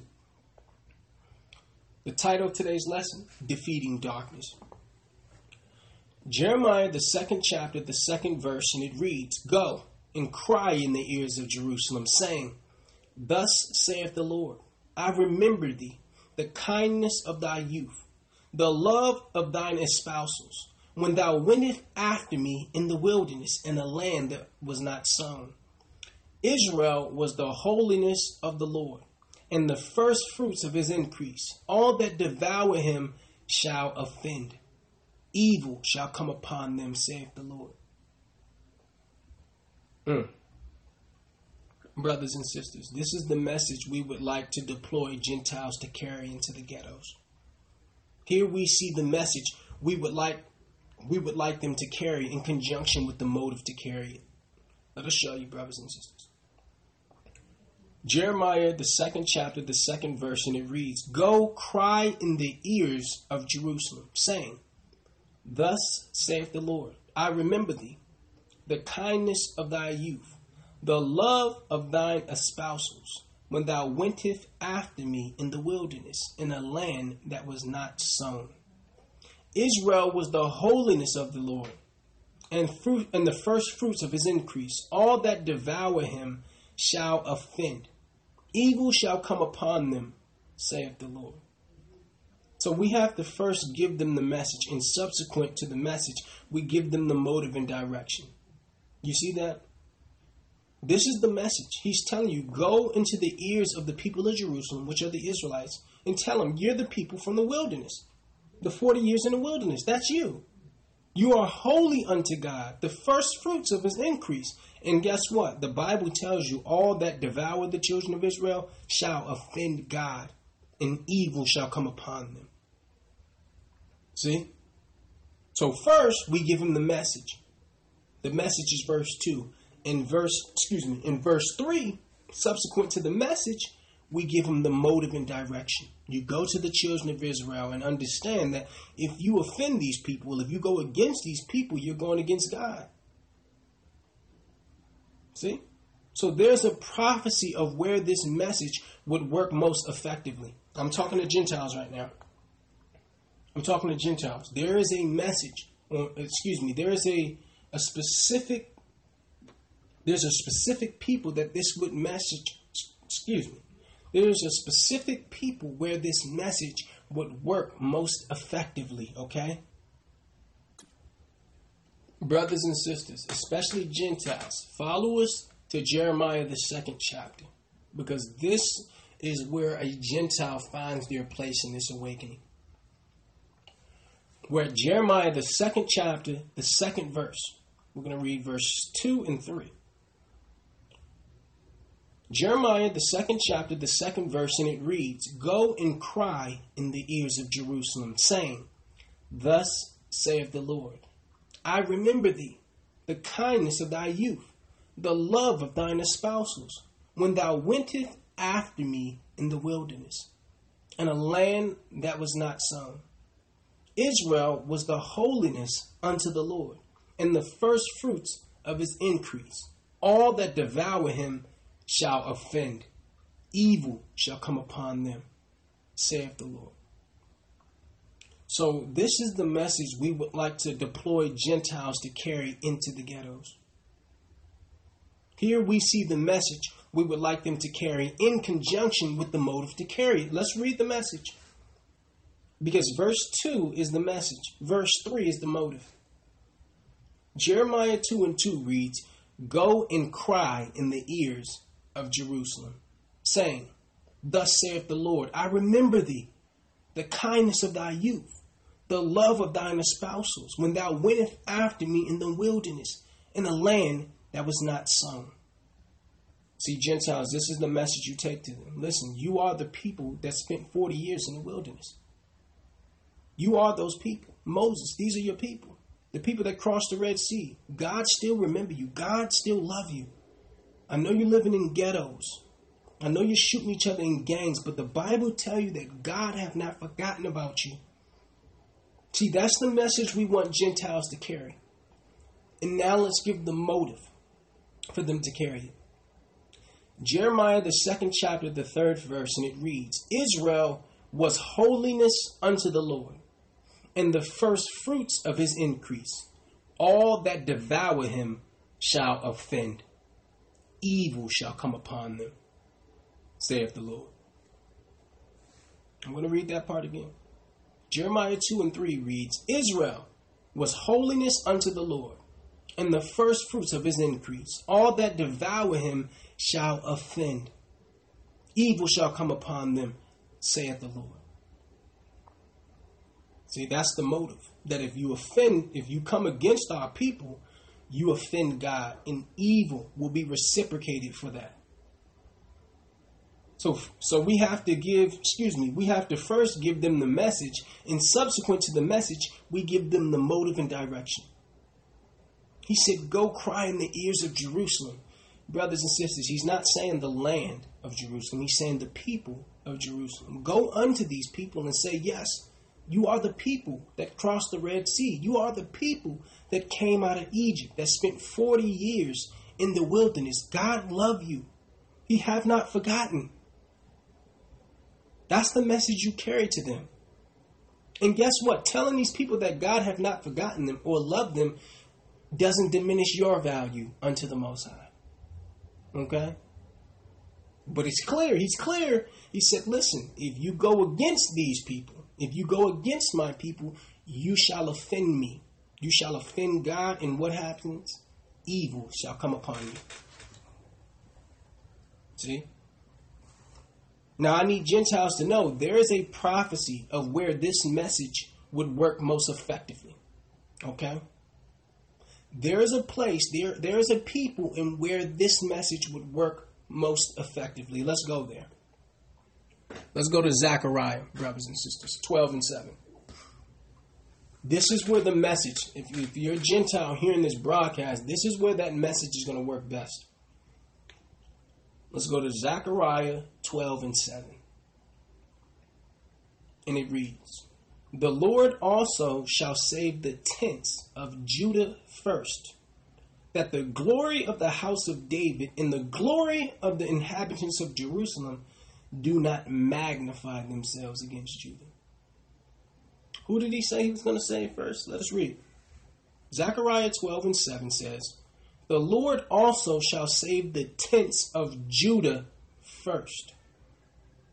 So here it's prophesied that Judah will be the first awakened. See? Judah is who? The African Americans. You go to these people, these people are going to be more receptive than the other tribes. Why? Because it was prophesied that he would wake these these tribes up first. See?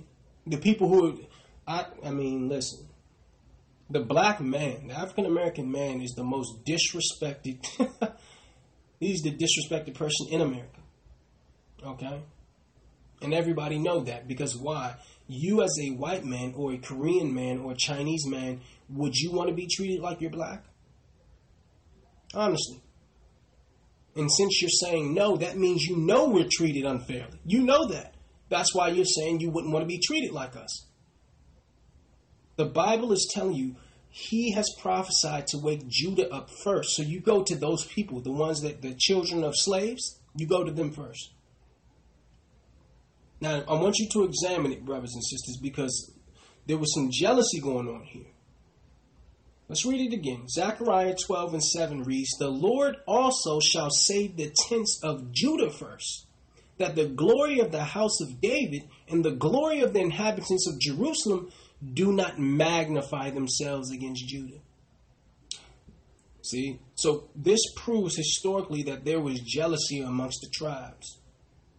So he said, before I wake up the, the, the Puerto Ricans, before I wake up the Dominicans, before I wake up the, the Native Americans, before I wake up the Mexicans, before I wake up any of the other tribes, I'm going to wake up the African Americans. I'm going to wake up the same tribe as Christ, the same tribe as David and Solomon. I'm going to wake them up first. Why? Only Judah believes he's missing something. Only Judah believes he's being oppressed. See, the Hispanics, a lot of them don't even believe they're being oppressed because they're somewhere in the middle. You see, the Dominicans, all these other tribes, they they're going to be less receptive. Now, black people, they know they're being oppressed, and no one has stood up you know, against injustice more than black people. Go read history. Go look at history. From the civil rights era to Martin Luther King and Malcolm X and all these guys, no one have stood up against injustice more than the black man. So the Bible is telling you, go to them first. It's going to be most effective. Why? Because they know something is wrong. They know something is off. And for you to come and bring the Bible to them and show them, listen, we understand what you're going through. It's in the Bible. The Bible says you're God's people. And here it is. I'm a white man. I'm a Korean man. I'm a Chinese man telling you this. Why would I be telling you this? I don't want anything from you. You're God's people. The Most High sent me on a mission to help you recognize your value, recognize your identity, brother or sister. You are these people without any shadow of a doubt. And I guarantee God will bless you for that. Doesn't matter if you're the whitest white man, you will be blessed. Let's go to Jeremiah 22 and 8. Jeremiah 22 and 8 reads, And many nations shall pass by this city, and they shall say every man to his neighbor, Wherefore hath the Lord done thus unto this great city? Then they shall answer, Because they have forsaken the covenant of the Lord their God, and worshiped other gods and served them. I really need you to examine this, Israel, because the Bible is telling you that the Gentiles are already having conversations about our low estate. I'm going to read it again. Jeremiah, the 22nd chapter, the 8th and 9th verse. Verse 8 reads, In many nations or nationalities shall pass by this city, and they shall say every man to his neighbor, Wherefore hath the Lord done this unto this great city?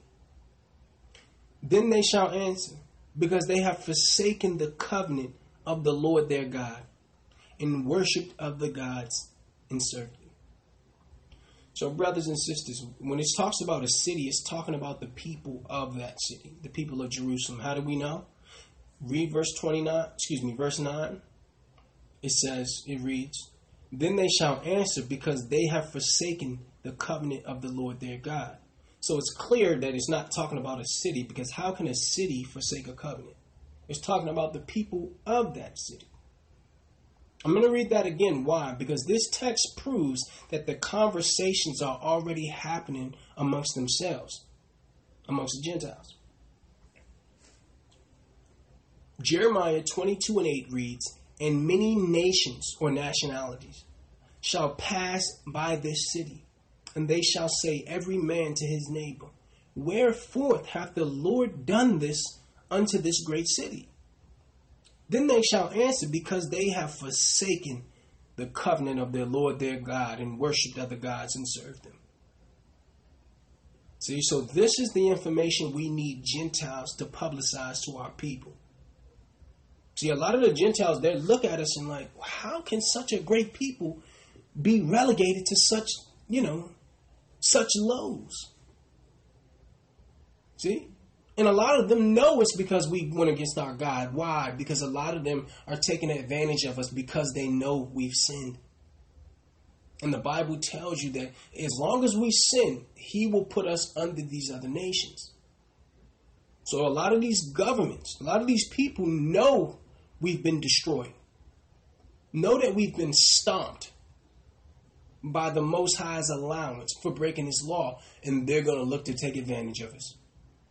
See, so you have two sides here. You have the Gentiles who recognize wrong and want to do something about it, and then you have those Gentiles who want to continue to exploit our people. This is the information we need Gentiles to publicize to our people. Why? Why? Proverbs 29 and 2. Proverbs 29 and 2 reads, When the righteous are in authority, the people rejoice. But when the wicked beareth rule, the people mourns. I need you to examine the favorable reactions when righteous men have positions of power.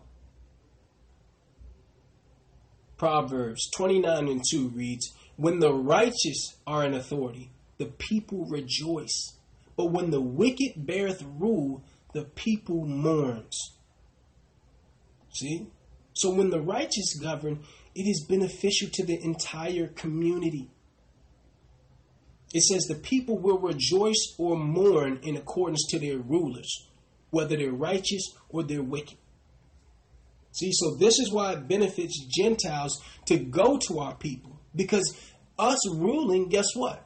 It benefits you. It doesn't only benefit us. The Bible tells you when the righteous rule, everybody wins. And we're going to give you some examples. We're going to give you examples of what our law says the law of the black and Hispanic and Native people. There's laws that our God gave us that, if in rulership, would greatly affect you in a positive manner. Let us show you. Let's go to Deuteronomy 4 and 5 through 8. See, we're going to go into it. We're going to show Gentiles how us being in rulership benefits you in a myriad of ways, in a plethora of ways. It won't just benefit us, it will benefit every person breathing. Let's go to Deuteronomy 4 and 5. Deuteronomy, the fourth chapter, the fifth verse, and it reads Behold, I have taught you statutes and judgments even as the Lord my God commanded me, that ye should do so in the land whither ye go to possess it. Keep therefore and do them, for this is your wisdom and your understanding in the sight of the nations, which shall hear all these statutes and say, Surely this great nation is a wise and understanding people. For what nation is there so great who have God so nigh unto them as the Lord our God is in all things that we call upon him for? And what nation is there so great that have statutes and judgments so righteous, us all this law which I have set before thee this day? Now, I really need you to see that, brothers and sisters, because it's telling you that Gentiles will look at the laws that the children of Israel have and say, this had to come from God. Because a regular mind can't come up with these types of laws. See? One purpose of the law was to make Israel morally and spiritually unique among all the nations. And the Bible is telling you, our Israel, following God's laws, implementation of his directives, it will it will prove wise. It will prove our closeness with God in the eyes of the Gentiles. Not how fast you run, how tall you are, how nice you dress, how good you rap. They're going to look at the laws and say, this is God's people. This is God's people. I'm going to read that again. Deuteronomy 4 and 5 reads Behold, I have taught you statutes and judgments, even as the Lord my God commanded me, that ye should do in the land whithersoever ye go to possess it. Keep therefore and do them, for this is your wisdom and your understanding in the sight of the nations, which shall hear all these statutes and say, Surely this great nation is a wise and understanding people. So, brothers and sisters, in verse 6, it tells you that they would hear our laws and know listen, this is a great and wise nation because no one else has the kind of law. Look at what the Gentiles would say. Deuteronomy 4 and 7 reads, For what nation is there so great, who have God so nigh unto them, as the Lord our God is in all things that we call upon him for? And what nation is there so great, that have statutes and judgments so righteous, as all this law which I set before you this day? So the nations would observe a clear distinction and consider it to be indicative of the true God. Faithfulness to the Most High would allow the nations to see the Most High's intimacy with Israel. I'm speaking to my people right now. Israel was to set a godly example by which we would teach the nations the value of the Most High's way of life. See, it was our it's our conduct that will reveal to the heathen or to the Gentiles the truth of our identity. See? So it's about how we live, Israel, that will get the recognition of the other nations. Let us show you. I want Gentiles to see this. I want Gentiles to see the laws that if in rulership we would implement. We want you to see the principle of these laws that God gave us. Because you look at the law right now and it's oppressive. Even if you're white, it's oppressive. okay? We're going to show you the laws of our nation. Let's go to Leviticus 19 and 23, brothers and sisters. Leviticus 19 and 23 reads, and, we, and when ye shall come into the land, and shall have planted all manner of trees for food, then ye shall count the fruit thereof as uncircumcised. Three years shall it be uncircumcised unto you. It shall not be eaten of you. Brothers and sisters, we're reading a prohibition to not eat the fruit of a tree till the fifth year after its planting. It's telling you that, listen, mean, you, when you come and plant a tree, you can't just rape the fruit right away. This is law of our people. Listen to it again.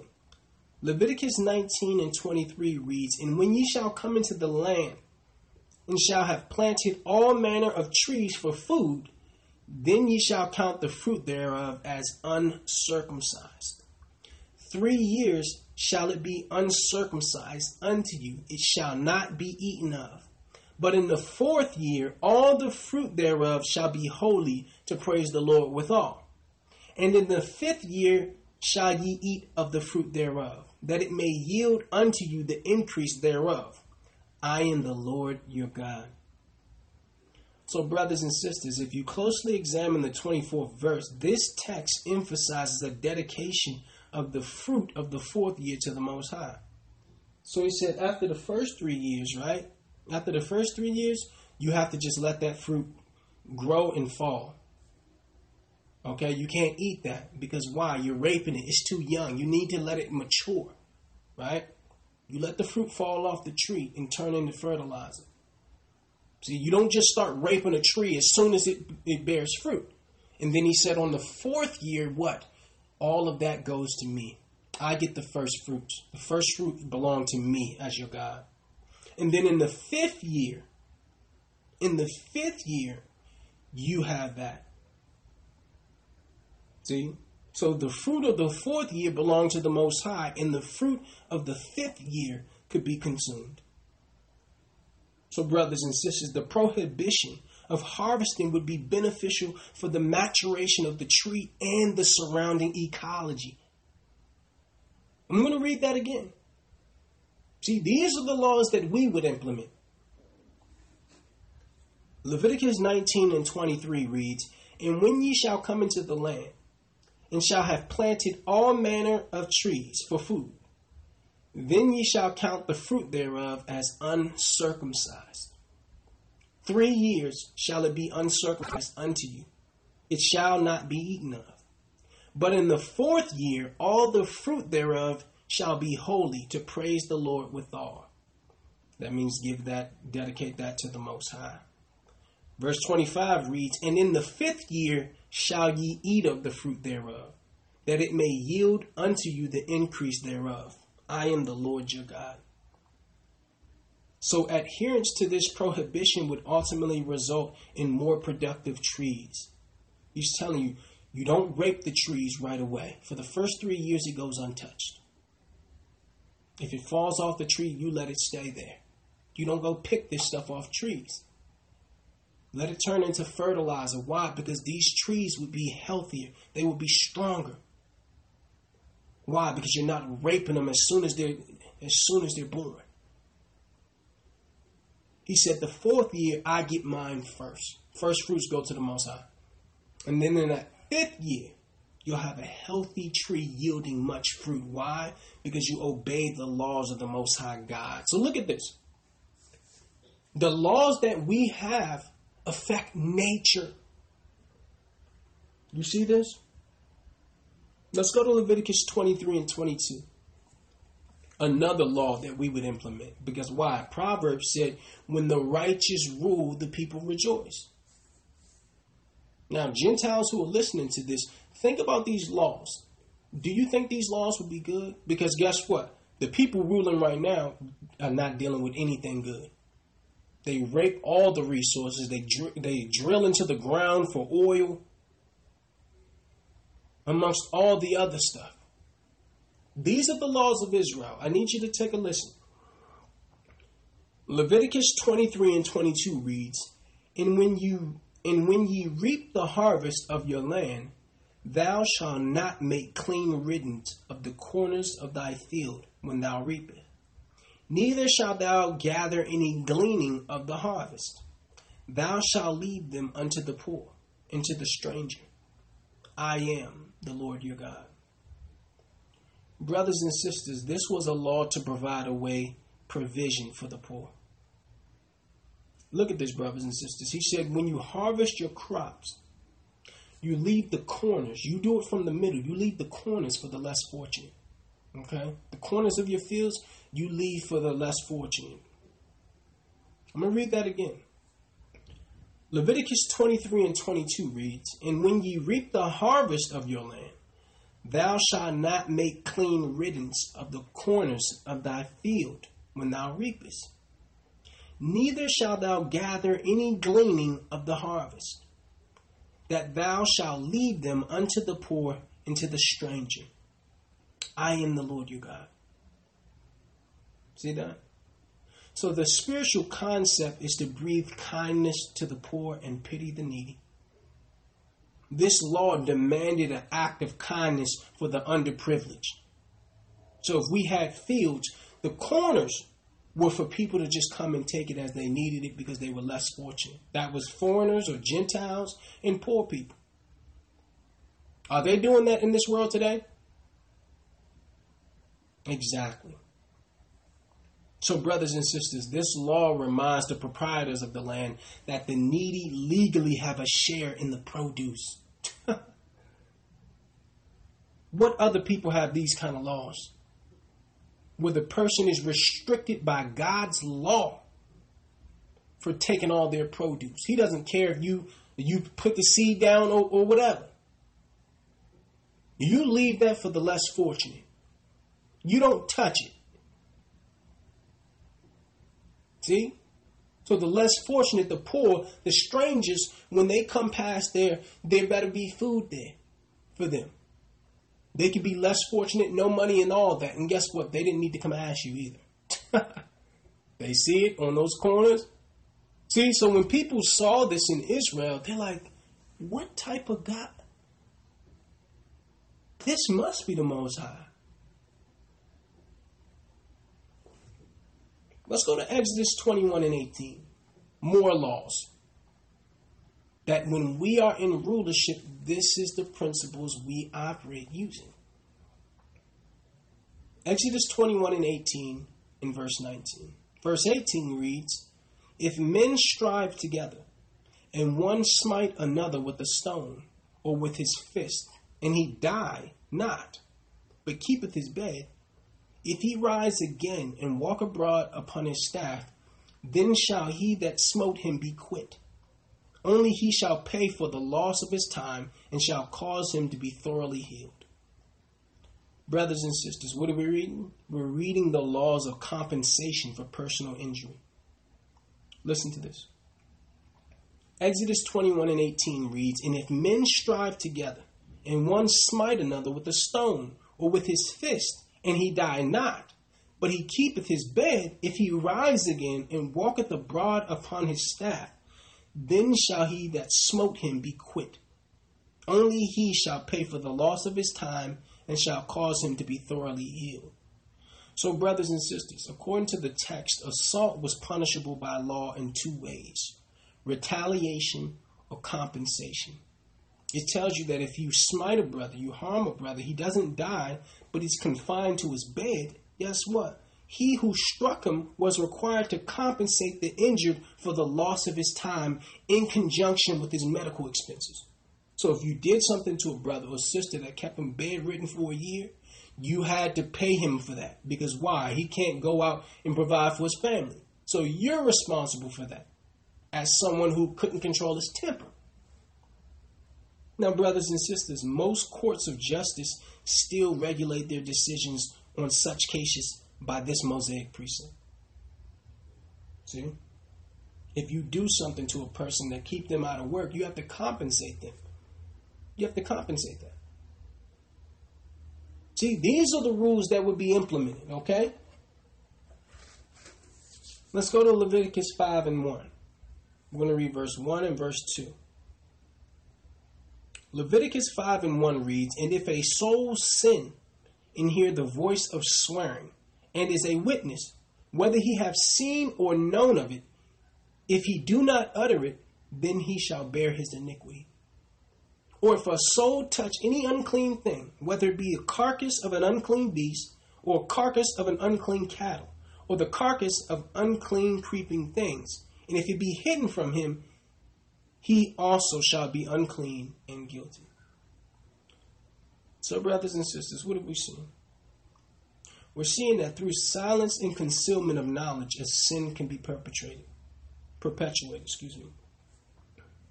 It was the duty of someone who was a witness to come forward and tell the truth of the matter. Let me read it again. Leviticus 5 and 1 reads, And if a soul sin and hear the voice of swearing and is a witness, whether he have seen or known of it, if he do not utter it, then he shall bear his iniquity. So, see that? To fail and faithfully, excuse me, to, to fail and faithfully representing the truth was to, to bear guilt. See? So this injunction is a direct condemnation of the approved slogan, stop snitching. that's directly against the Bible. See? And that's why they used us to perpetuate that. Because here it is Jews saying stop snitching when Jews are supposed to be people of law. See, that's why they got behind that. So they can look back and say, this guy's people? Stop snitching? This God's people with their pants hanging off their behind, smoking ganja. This is God's people. See? So this text proves that silence can be sinful. I'm going to read verse 2. Leviticus 5 and 2 reads, Or if a soul touch any unclean thing, whether it be a carcass of an unclean beast, or a carcass of an unclean cattle, or the carcass of an unclean creeping things, and if it be hidden from him, he shall also be unclean and guilty. So, what do we see here? We see a commitment to cleanliness. And our commitment to cleanliness would be a sign to them. How we speak, how we eat, our hygiene in conjunction with our apparel. See, our people, we ate clean, we spoke clean, we dressed clean. Everything we did was to be clean. Why? Because we're God's people, and God is a clean God. So we wasn't to be cursing and all that stuff, right? We wasn't supposed to touch dead animals that were unclean. Leviticus 11 tell you the clean and unclean animals. See? So we weren't even to touch it. We weren't to touch dead animals that were unclean.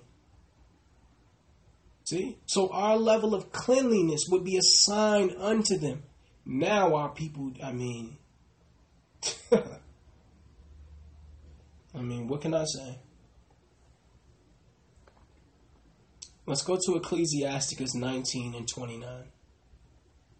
Ecclesiasticus 19 and 29 reads, A man may be known by his look, and one that hath understanding by his countenance when thou meetest him. A man's attire and excessive laughter and gait show what he is. Brothers and sisters, these things reveal who you are without speech. I'm going to read that again. Ecclesiasticus 19 and 29 reads, A man may be known by his look, and one that hath understanding by his countenance when thou meetest him. A man's attire and excessive laughter and gait show what he is. So it tells you a man's attire, his apparel, his garments, his clothes. His excessive laughter, is he someone always joking and giggling around, or is he a serious person? It says a man's attire and excessive laughter and gait show what he is. His gait is how he walks, his stride. So you can look at a brother and know if he, you know, what he's dealing with. The Bible's telling you. He thinks he's a thug, right? Or he has no self, you know, he has no self class. Or even a sister, you can look at a sister and how she walk and tell what she think. You got sisters out there switching so hard they gonna break their back. You know what that is. we know exactly what that is. So, Gent, or excuse me, Israel needed to understand the significance of these three things a man's attire, his apparel, right? His seriousness or lack thereof, and how he walks, his stride. See? Let's go to Leviticus 5 and 4. We're going to read verse 4 and verse 5. Leviticus 5 and 4 reads, Or if a soul swear, pronouncing with his lips to do evil, or to do good, whatsoever it be that a man shall pronounce with an oath, and it be hid from him, when he knoweth of it, then he shall be guilty in one of these. And it shall be, when he shall be guilty in one of these things, that he shall confess that he had sinned in that thing. So, brothers and sisters, what what what are we seeing? We're seeing that a careless promise was still a promise before the Most High and had to be observed. It's showing you the seriousness of, of making promises. Leviticus 5 and 4 reads, Or if a soul swear, pronouncing with his lips to do evil or to do good, whatsoever it be that a man shall pronounce with an oath, and it be hid from him, when he knoweth of it, then he shall be guilty in one of these. And it shall be, when he shall be guilty in one of these things, that he shall confess that he has sinned in that thing. So it's telling you that if a promise was not fulfilled, it had to be atoned for by a sin offering. So you couldn't just be making promises and all that and not keeping it. See? Negligence in the fulfillment of a promise had consequences.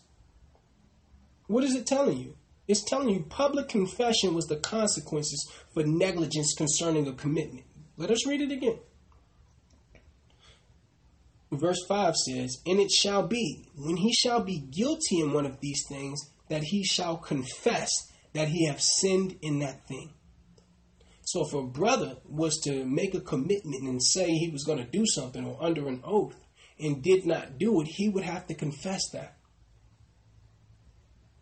So, what are we seeing here? Honesty, integrity. You see this? These are the laws that are in the Bible for the children of Israel. The Bible tells you that when the righteous rule, the people rejoice. Now, what people wouldn't want to live under rulers dealing with this type of, you know, efficacy, this type of morality? more of our laws. Leviticus 19 and 32 reads, Thou shalt rise up before the hoary head, and honor the face of the old man, and fear thy God. I am the Lord. I'm going to read that again. Leviticus 19 and 32 reads, Thou shalt rise up before the hoary head, and honor the face of the old man, and fear thy God. I am the Lord. Here we learn the practice of standing up if an elder is approaching. See? The, the outward respect due to old age is here immediately connected with the fear of God. I want you to listen to it again. Leviticus 19 and 32 reads, Thou shalt rise up before the hoary head, and honor the face of the old man, and fear thy God. I am the Lord. So a young man was obliged to rise up when an elder approached. See, here we're commanded to give deference by acknowledging the aged at all times. So if your grandmother or an older gentleman was coming past your table, you stood up. See?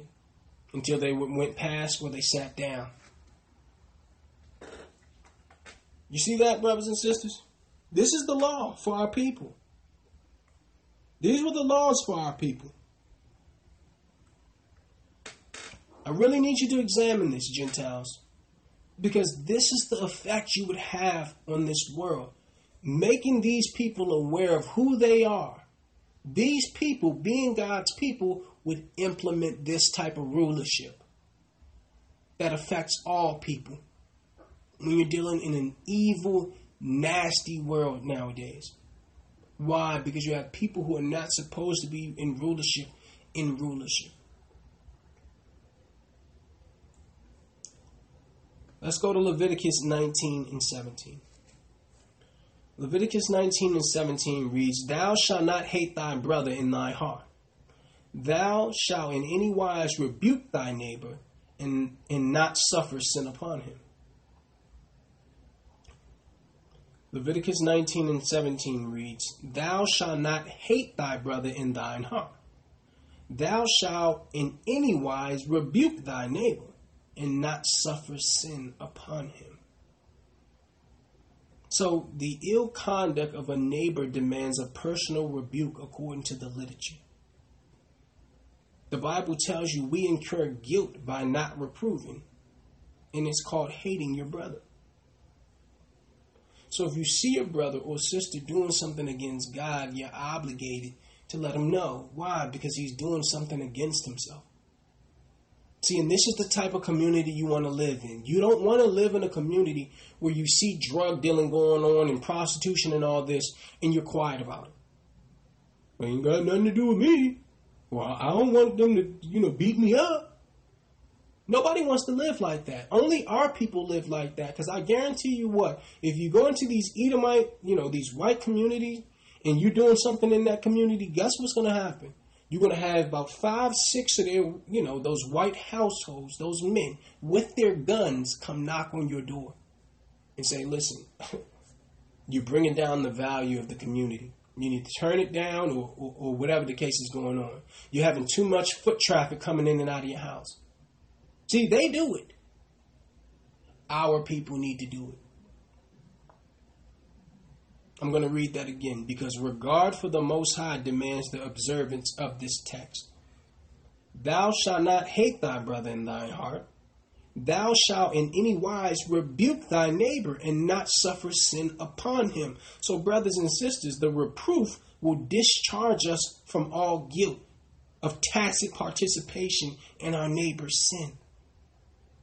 When they examine us correcting ourselves as a nation, when they see that, I'm talking to Israel here. When they see that, then they understand. But right now, they know we deal with not snitching and stop snitching and all this garbage. And you're supposed to be God's people. And I'm supposed to, you know, want to serve these people. see? You see that, brothers and sisters? Brothers and sisters, follow us to Isaiah, the 61st chapter, the 6th through the ninth verse.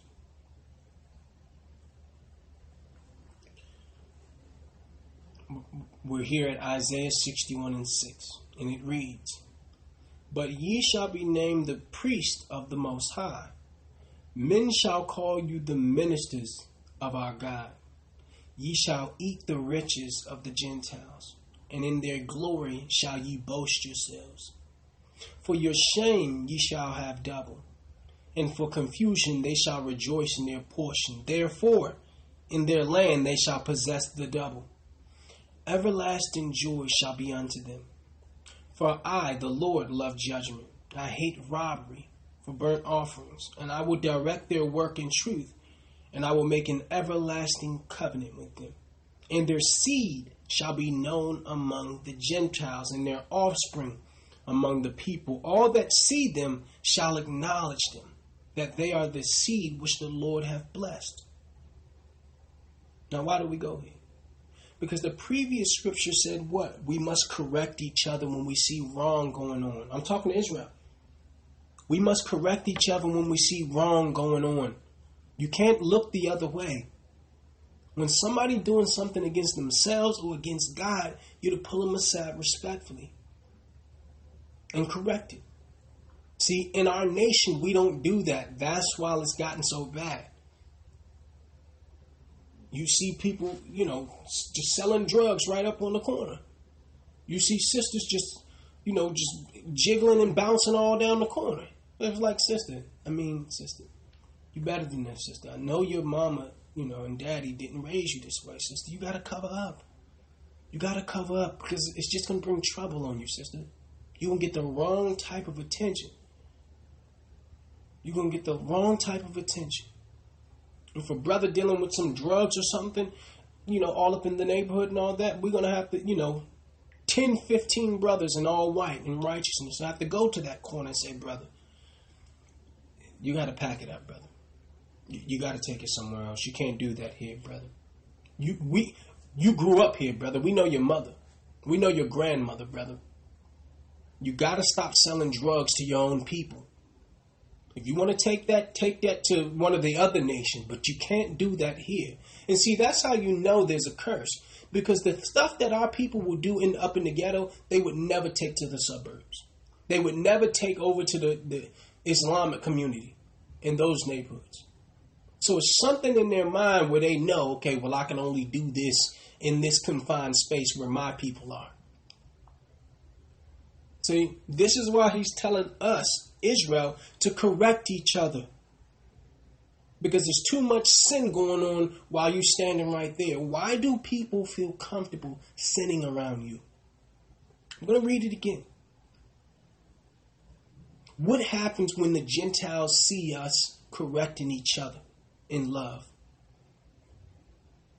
Isaiah 61 and 6 reads, But ye shall be named the priest of the Lord. Men shall call you the ministers of our God. Ye shall eat the riches of the Gentiles, and in their glory shall ye boast yourselves. For your shame ye shall have double, and for confusion they shall rejoice in their portion. Therefore in their land they shall possess the double. Everlasting joy shall be unto them. For I, the Lord, love judgment. I hate robbery for burnt offering, and I will direct their work in truth, and I will make an everlasting covenant with them. And their seed shall be known among the Gentiles, and their offspring among the people. All that see them shall acknowledge them that they are the seed which the Lord hath blessed. You see that? So the other nations are looking at this and they know that we harbor sin. We came up with the not snitching and stop snitching and all that. That was us. That was God's people who came up with that. People don't respect that. Only our people, you know, think it's cool to go to jail for, for you know, for 45 years because you didn't want to, you know, you didn't want to say the truth. Only us. Let's go to Romans 11 and 11. We're going to read 11 through 22. Romans 11 and 11 says, I say then, have they stumbled that they should fall? God forbid, but rather through their fall salvation is come unto the Gentiles, for to provoke them unto jealousy. So in the 11th verse in the 11th chapter of Romans, the Bible says that he asked a question Did Israel stumble that they should fall? He said, No, they'll get back up. And our fall allowed salvation to come to the Gentiles. Why? To provoke us unto jealousy. Because why? Our people now are waking up and saying, Well, hold on, you're not a Jew. And not only are you not a Jew, why is the white man ruling? Why is everyone over us? Why are we the tail and not the head? See, the Bible says that that happened on purpose to get us back in line to say, well, hold up. I need to get back with my God in order for me to, you know, ascend, in order for me to rise. So that's that's how an Israelite should view it, but a Gentile should also look at this too. Romans 11 and 11 says, I say then, have they stumbled that they should fall? God forbid, but rather through their salvation is come unto the Gentiles. Rather, through their fall, salvation is come unto the Gentiles. So, Gentiles, don't get too big headed because we're down on the bottom. The Bible tells you we will get back up. And guess what? Through our fall, you now can become a recipient of salvation. Okay? verse 12 reads, Now if the fall of them be the riches of the world, and the diminishing of them be the riches of the Gentiles, how much more their fullness? So this text tells you that through our fall, the whole world got rich. See? The whole world got rich through Israel's fall. But it tells you how much more our fullness. If these are God's people, if they come back to God, the riches of the Gentiles would be, be small chump change. So it proves a couple things. It proves that the other nations got rich through our fall, which is why they don't want us to come back to the truth. Because they can only rule if we stay on the bottom. So I want you to listen, Gentiles, to Paul. Romans 11 and 13 reads, For I speak to you, Gentiles, in as much as I am the apostle of the Gentiles, I magnify my office. He's saying, Yes, I teach Gentiles, but I, I magnify who I am, an Israelite from the tribe of Benjamin. I'm going to read that one more time. For I speak to you Gentiles, inasmuch as I am the apostle of the Gentiles, I magnify mine office. If by any means I may provoke to emulation them which are my flesh, and might save some of them. For if the casting away of them be the reconciling of the world, what shall the receiving of them be but life from the dead? So Paul is saying, listen, the only reason I went to the Gentiles with the truth is to provoke my people unto jealousy, to come back unto the Most High. See that? Verse 16. For if the first fruit be holy, the lump is also holy. And if the root be holy, so are the branches. And if some of the branches be broken off, and thou, being a wild olive tree, were grafted in among them, and with them partakest of the root in the fatness of the olive tree, boast not against the branches. But if you boast, thou bearest not the root, but the root thee. Thou will say then, the branches were broken off that I might be grafted in. So what is he saying? He's telling Gentiles, listen, you've been allowed to come in and receive Christ. But you better not boast against those people and say, well, it doesn't matter who they are because we have the truth now. God replaced them with Christians. Paul is warning you against that. He said, you better not boast against these people just because they're on the bottom right now. You see? So I take a Gentile here. I'm going to read it again.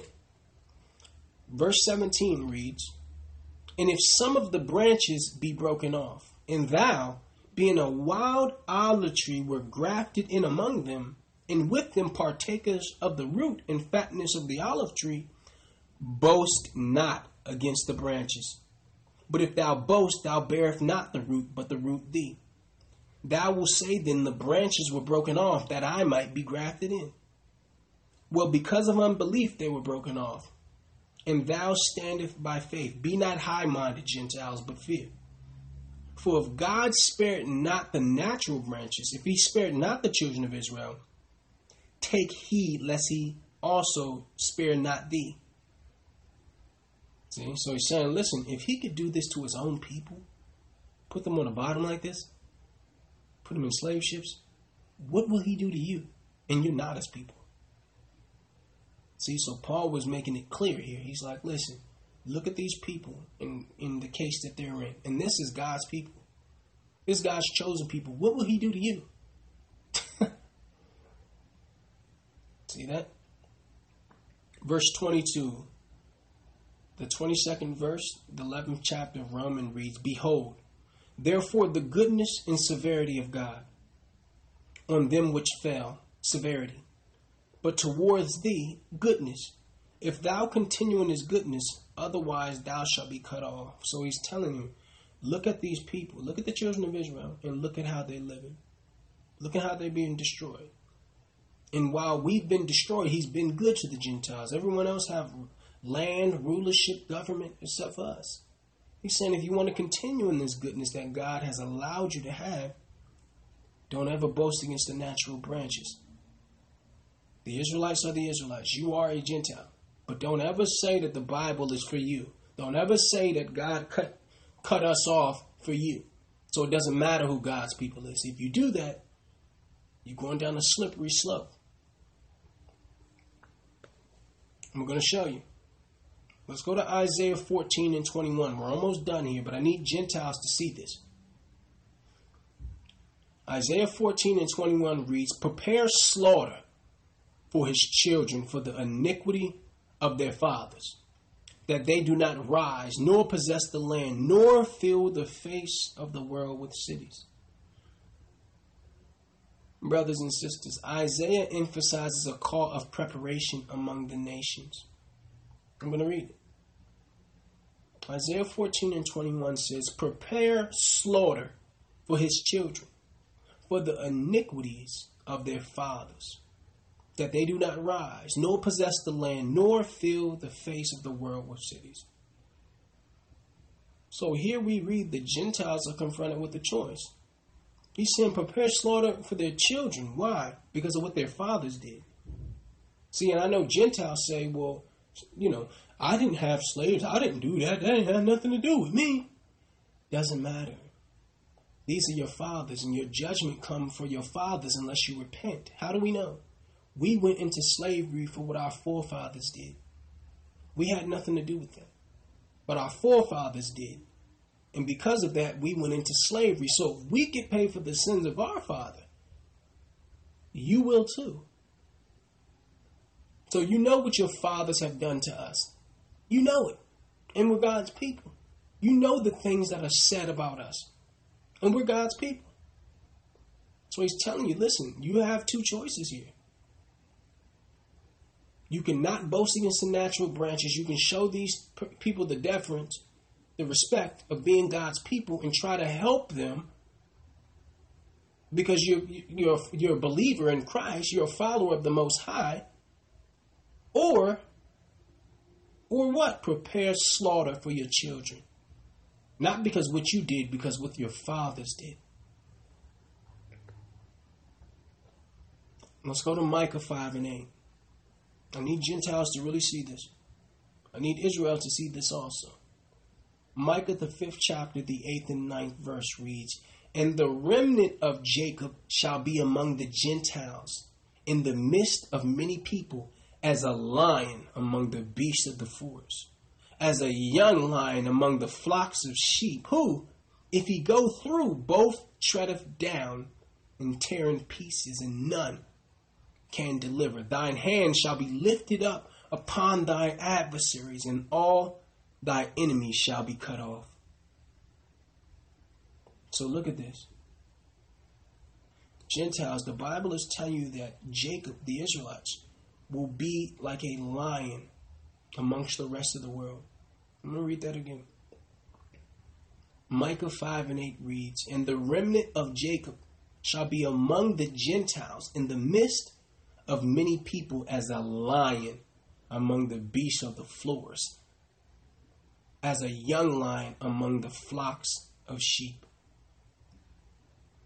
So it's telling that Israel shall epitomize strength and courage, which the beasts of the forest dare not oppose.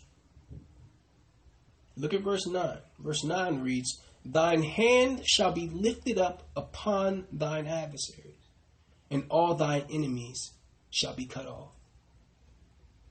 So the text says that Israel shall be a terrible power amongst the nations. That's coming. Now that we're finding out who we are, the Bible is telling you that these people will become a lion if you try to go against them. Because why? Now they know who they are and they have their God. It tells you they'll be like a young lion among sheep. That's not a pretty sight. So the Bible is giving you an option here. You can do what? You can serve the Most High God and help these people during this time by delivering the gospel to them, helping them in any way you can, and spread the gospel. Because why? Other people need this gospel, not just Israelites. But we showed you that if the Israelites were in rulership, it would affect you. It would affect this whole world. Why? Because we're God's people. Okay?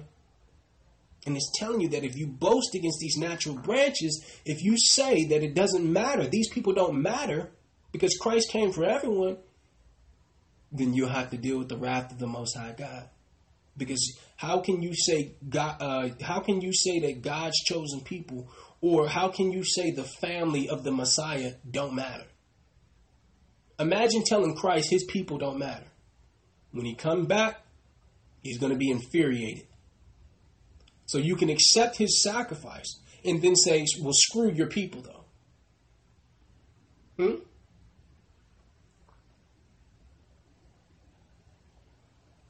Let's go to Zechariah 12.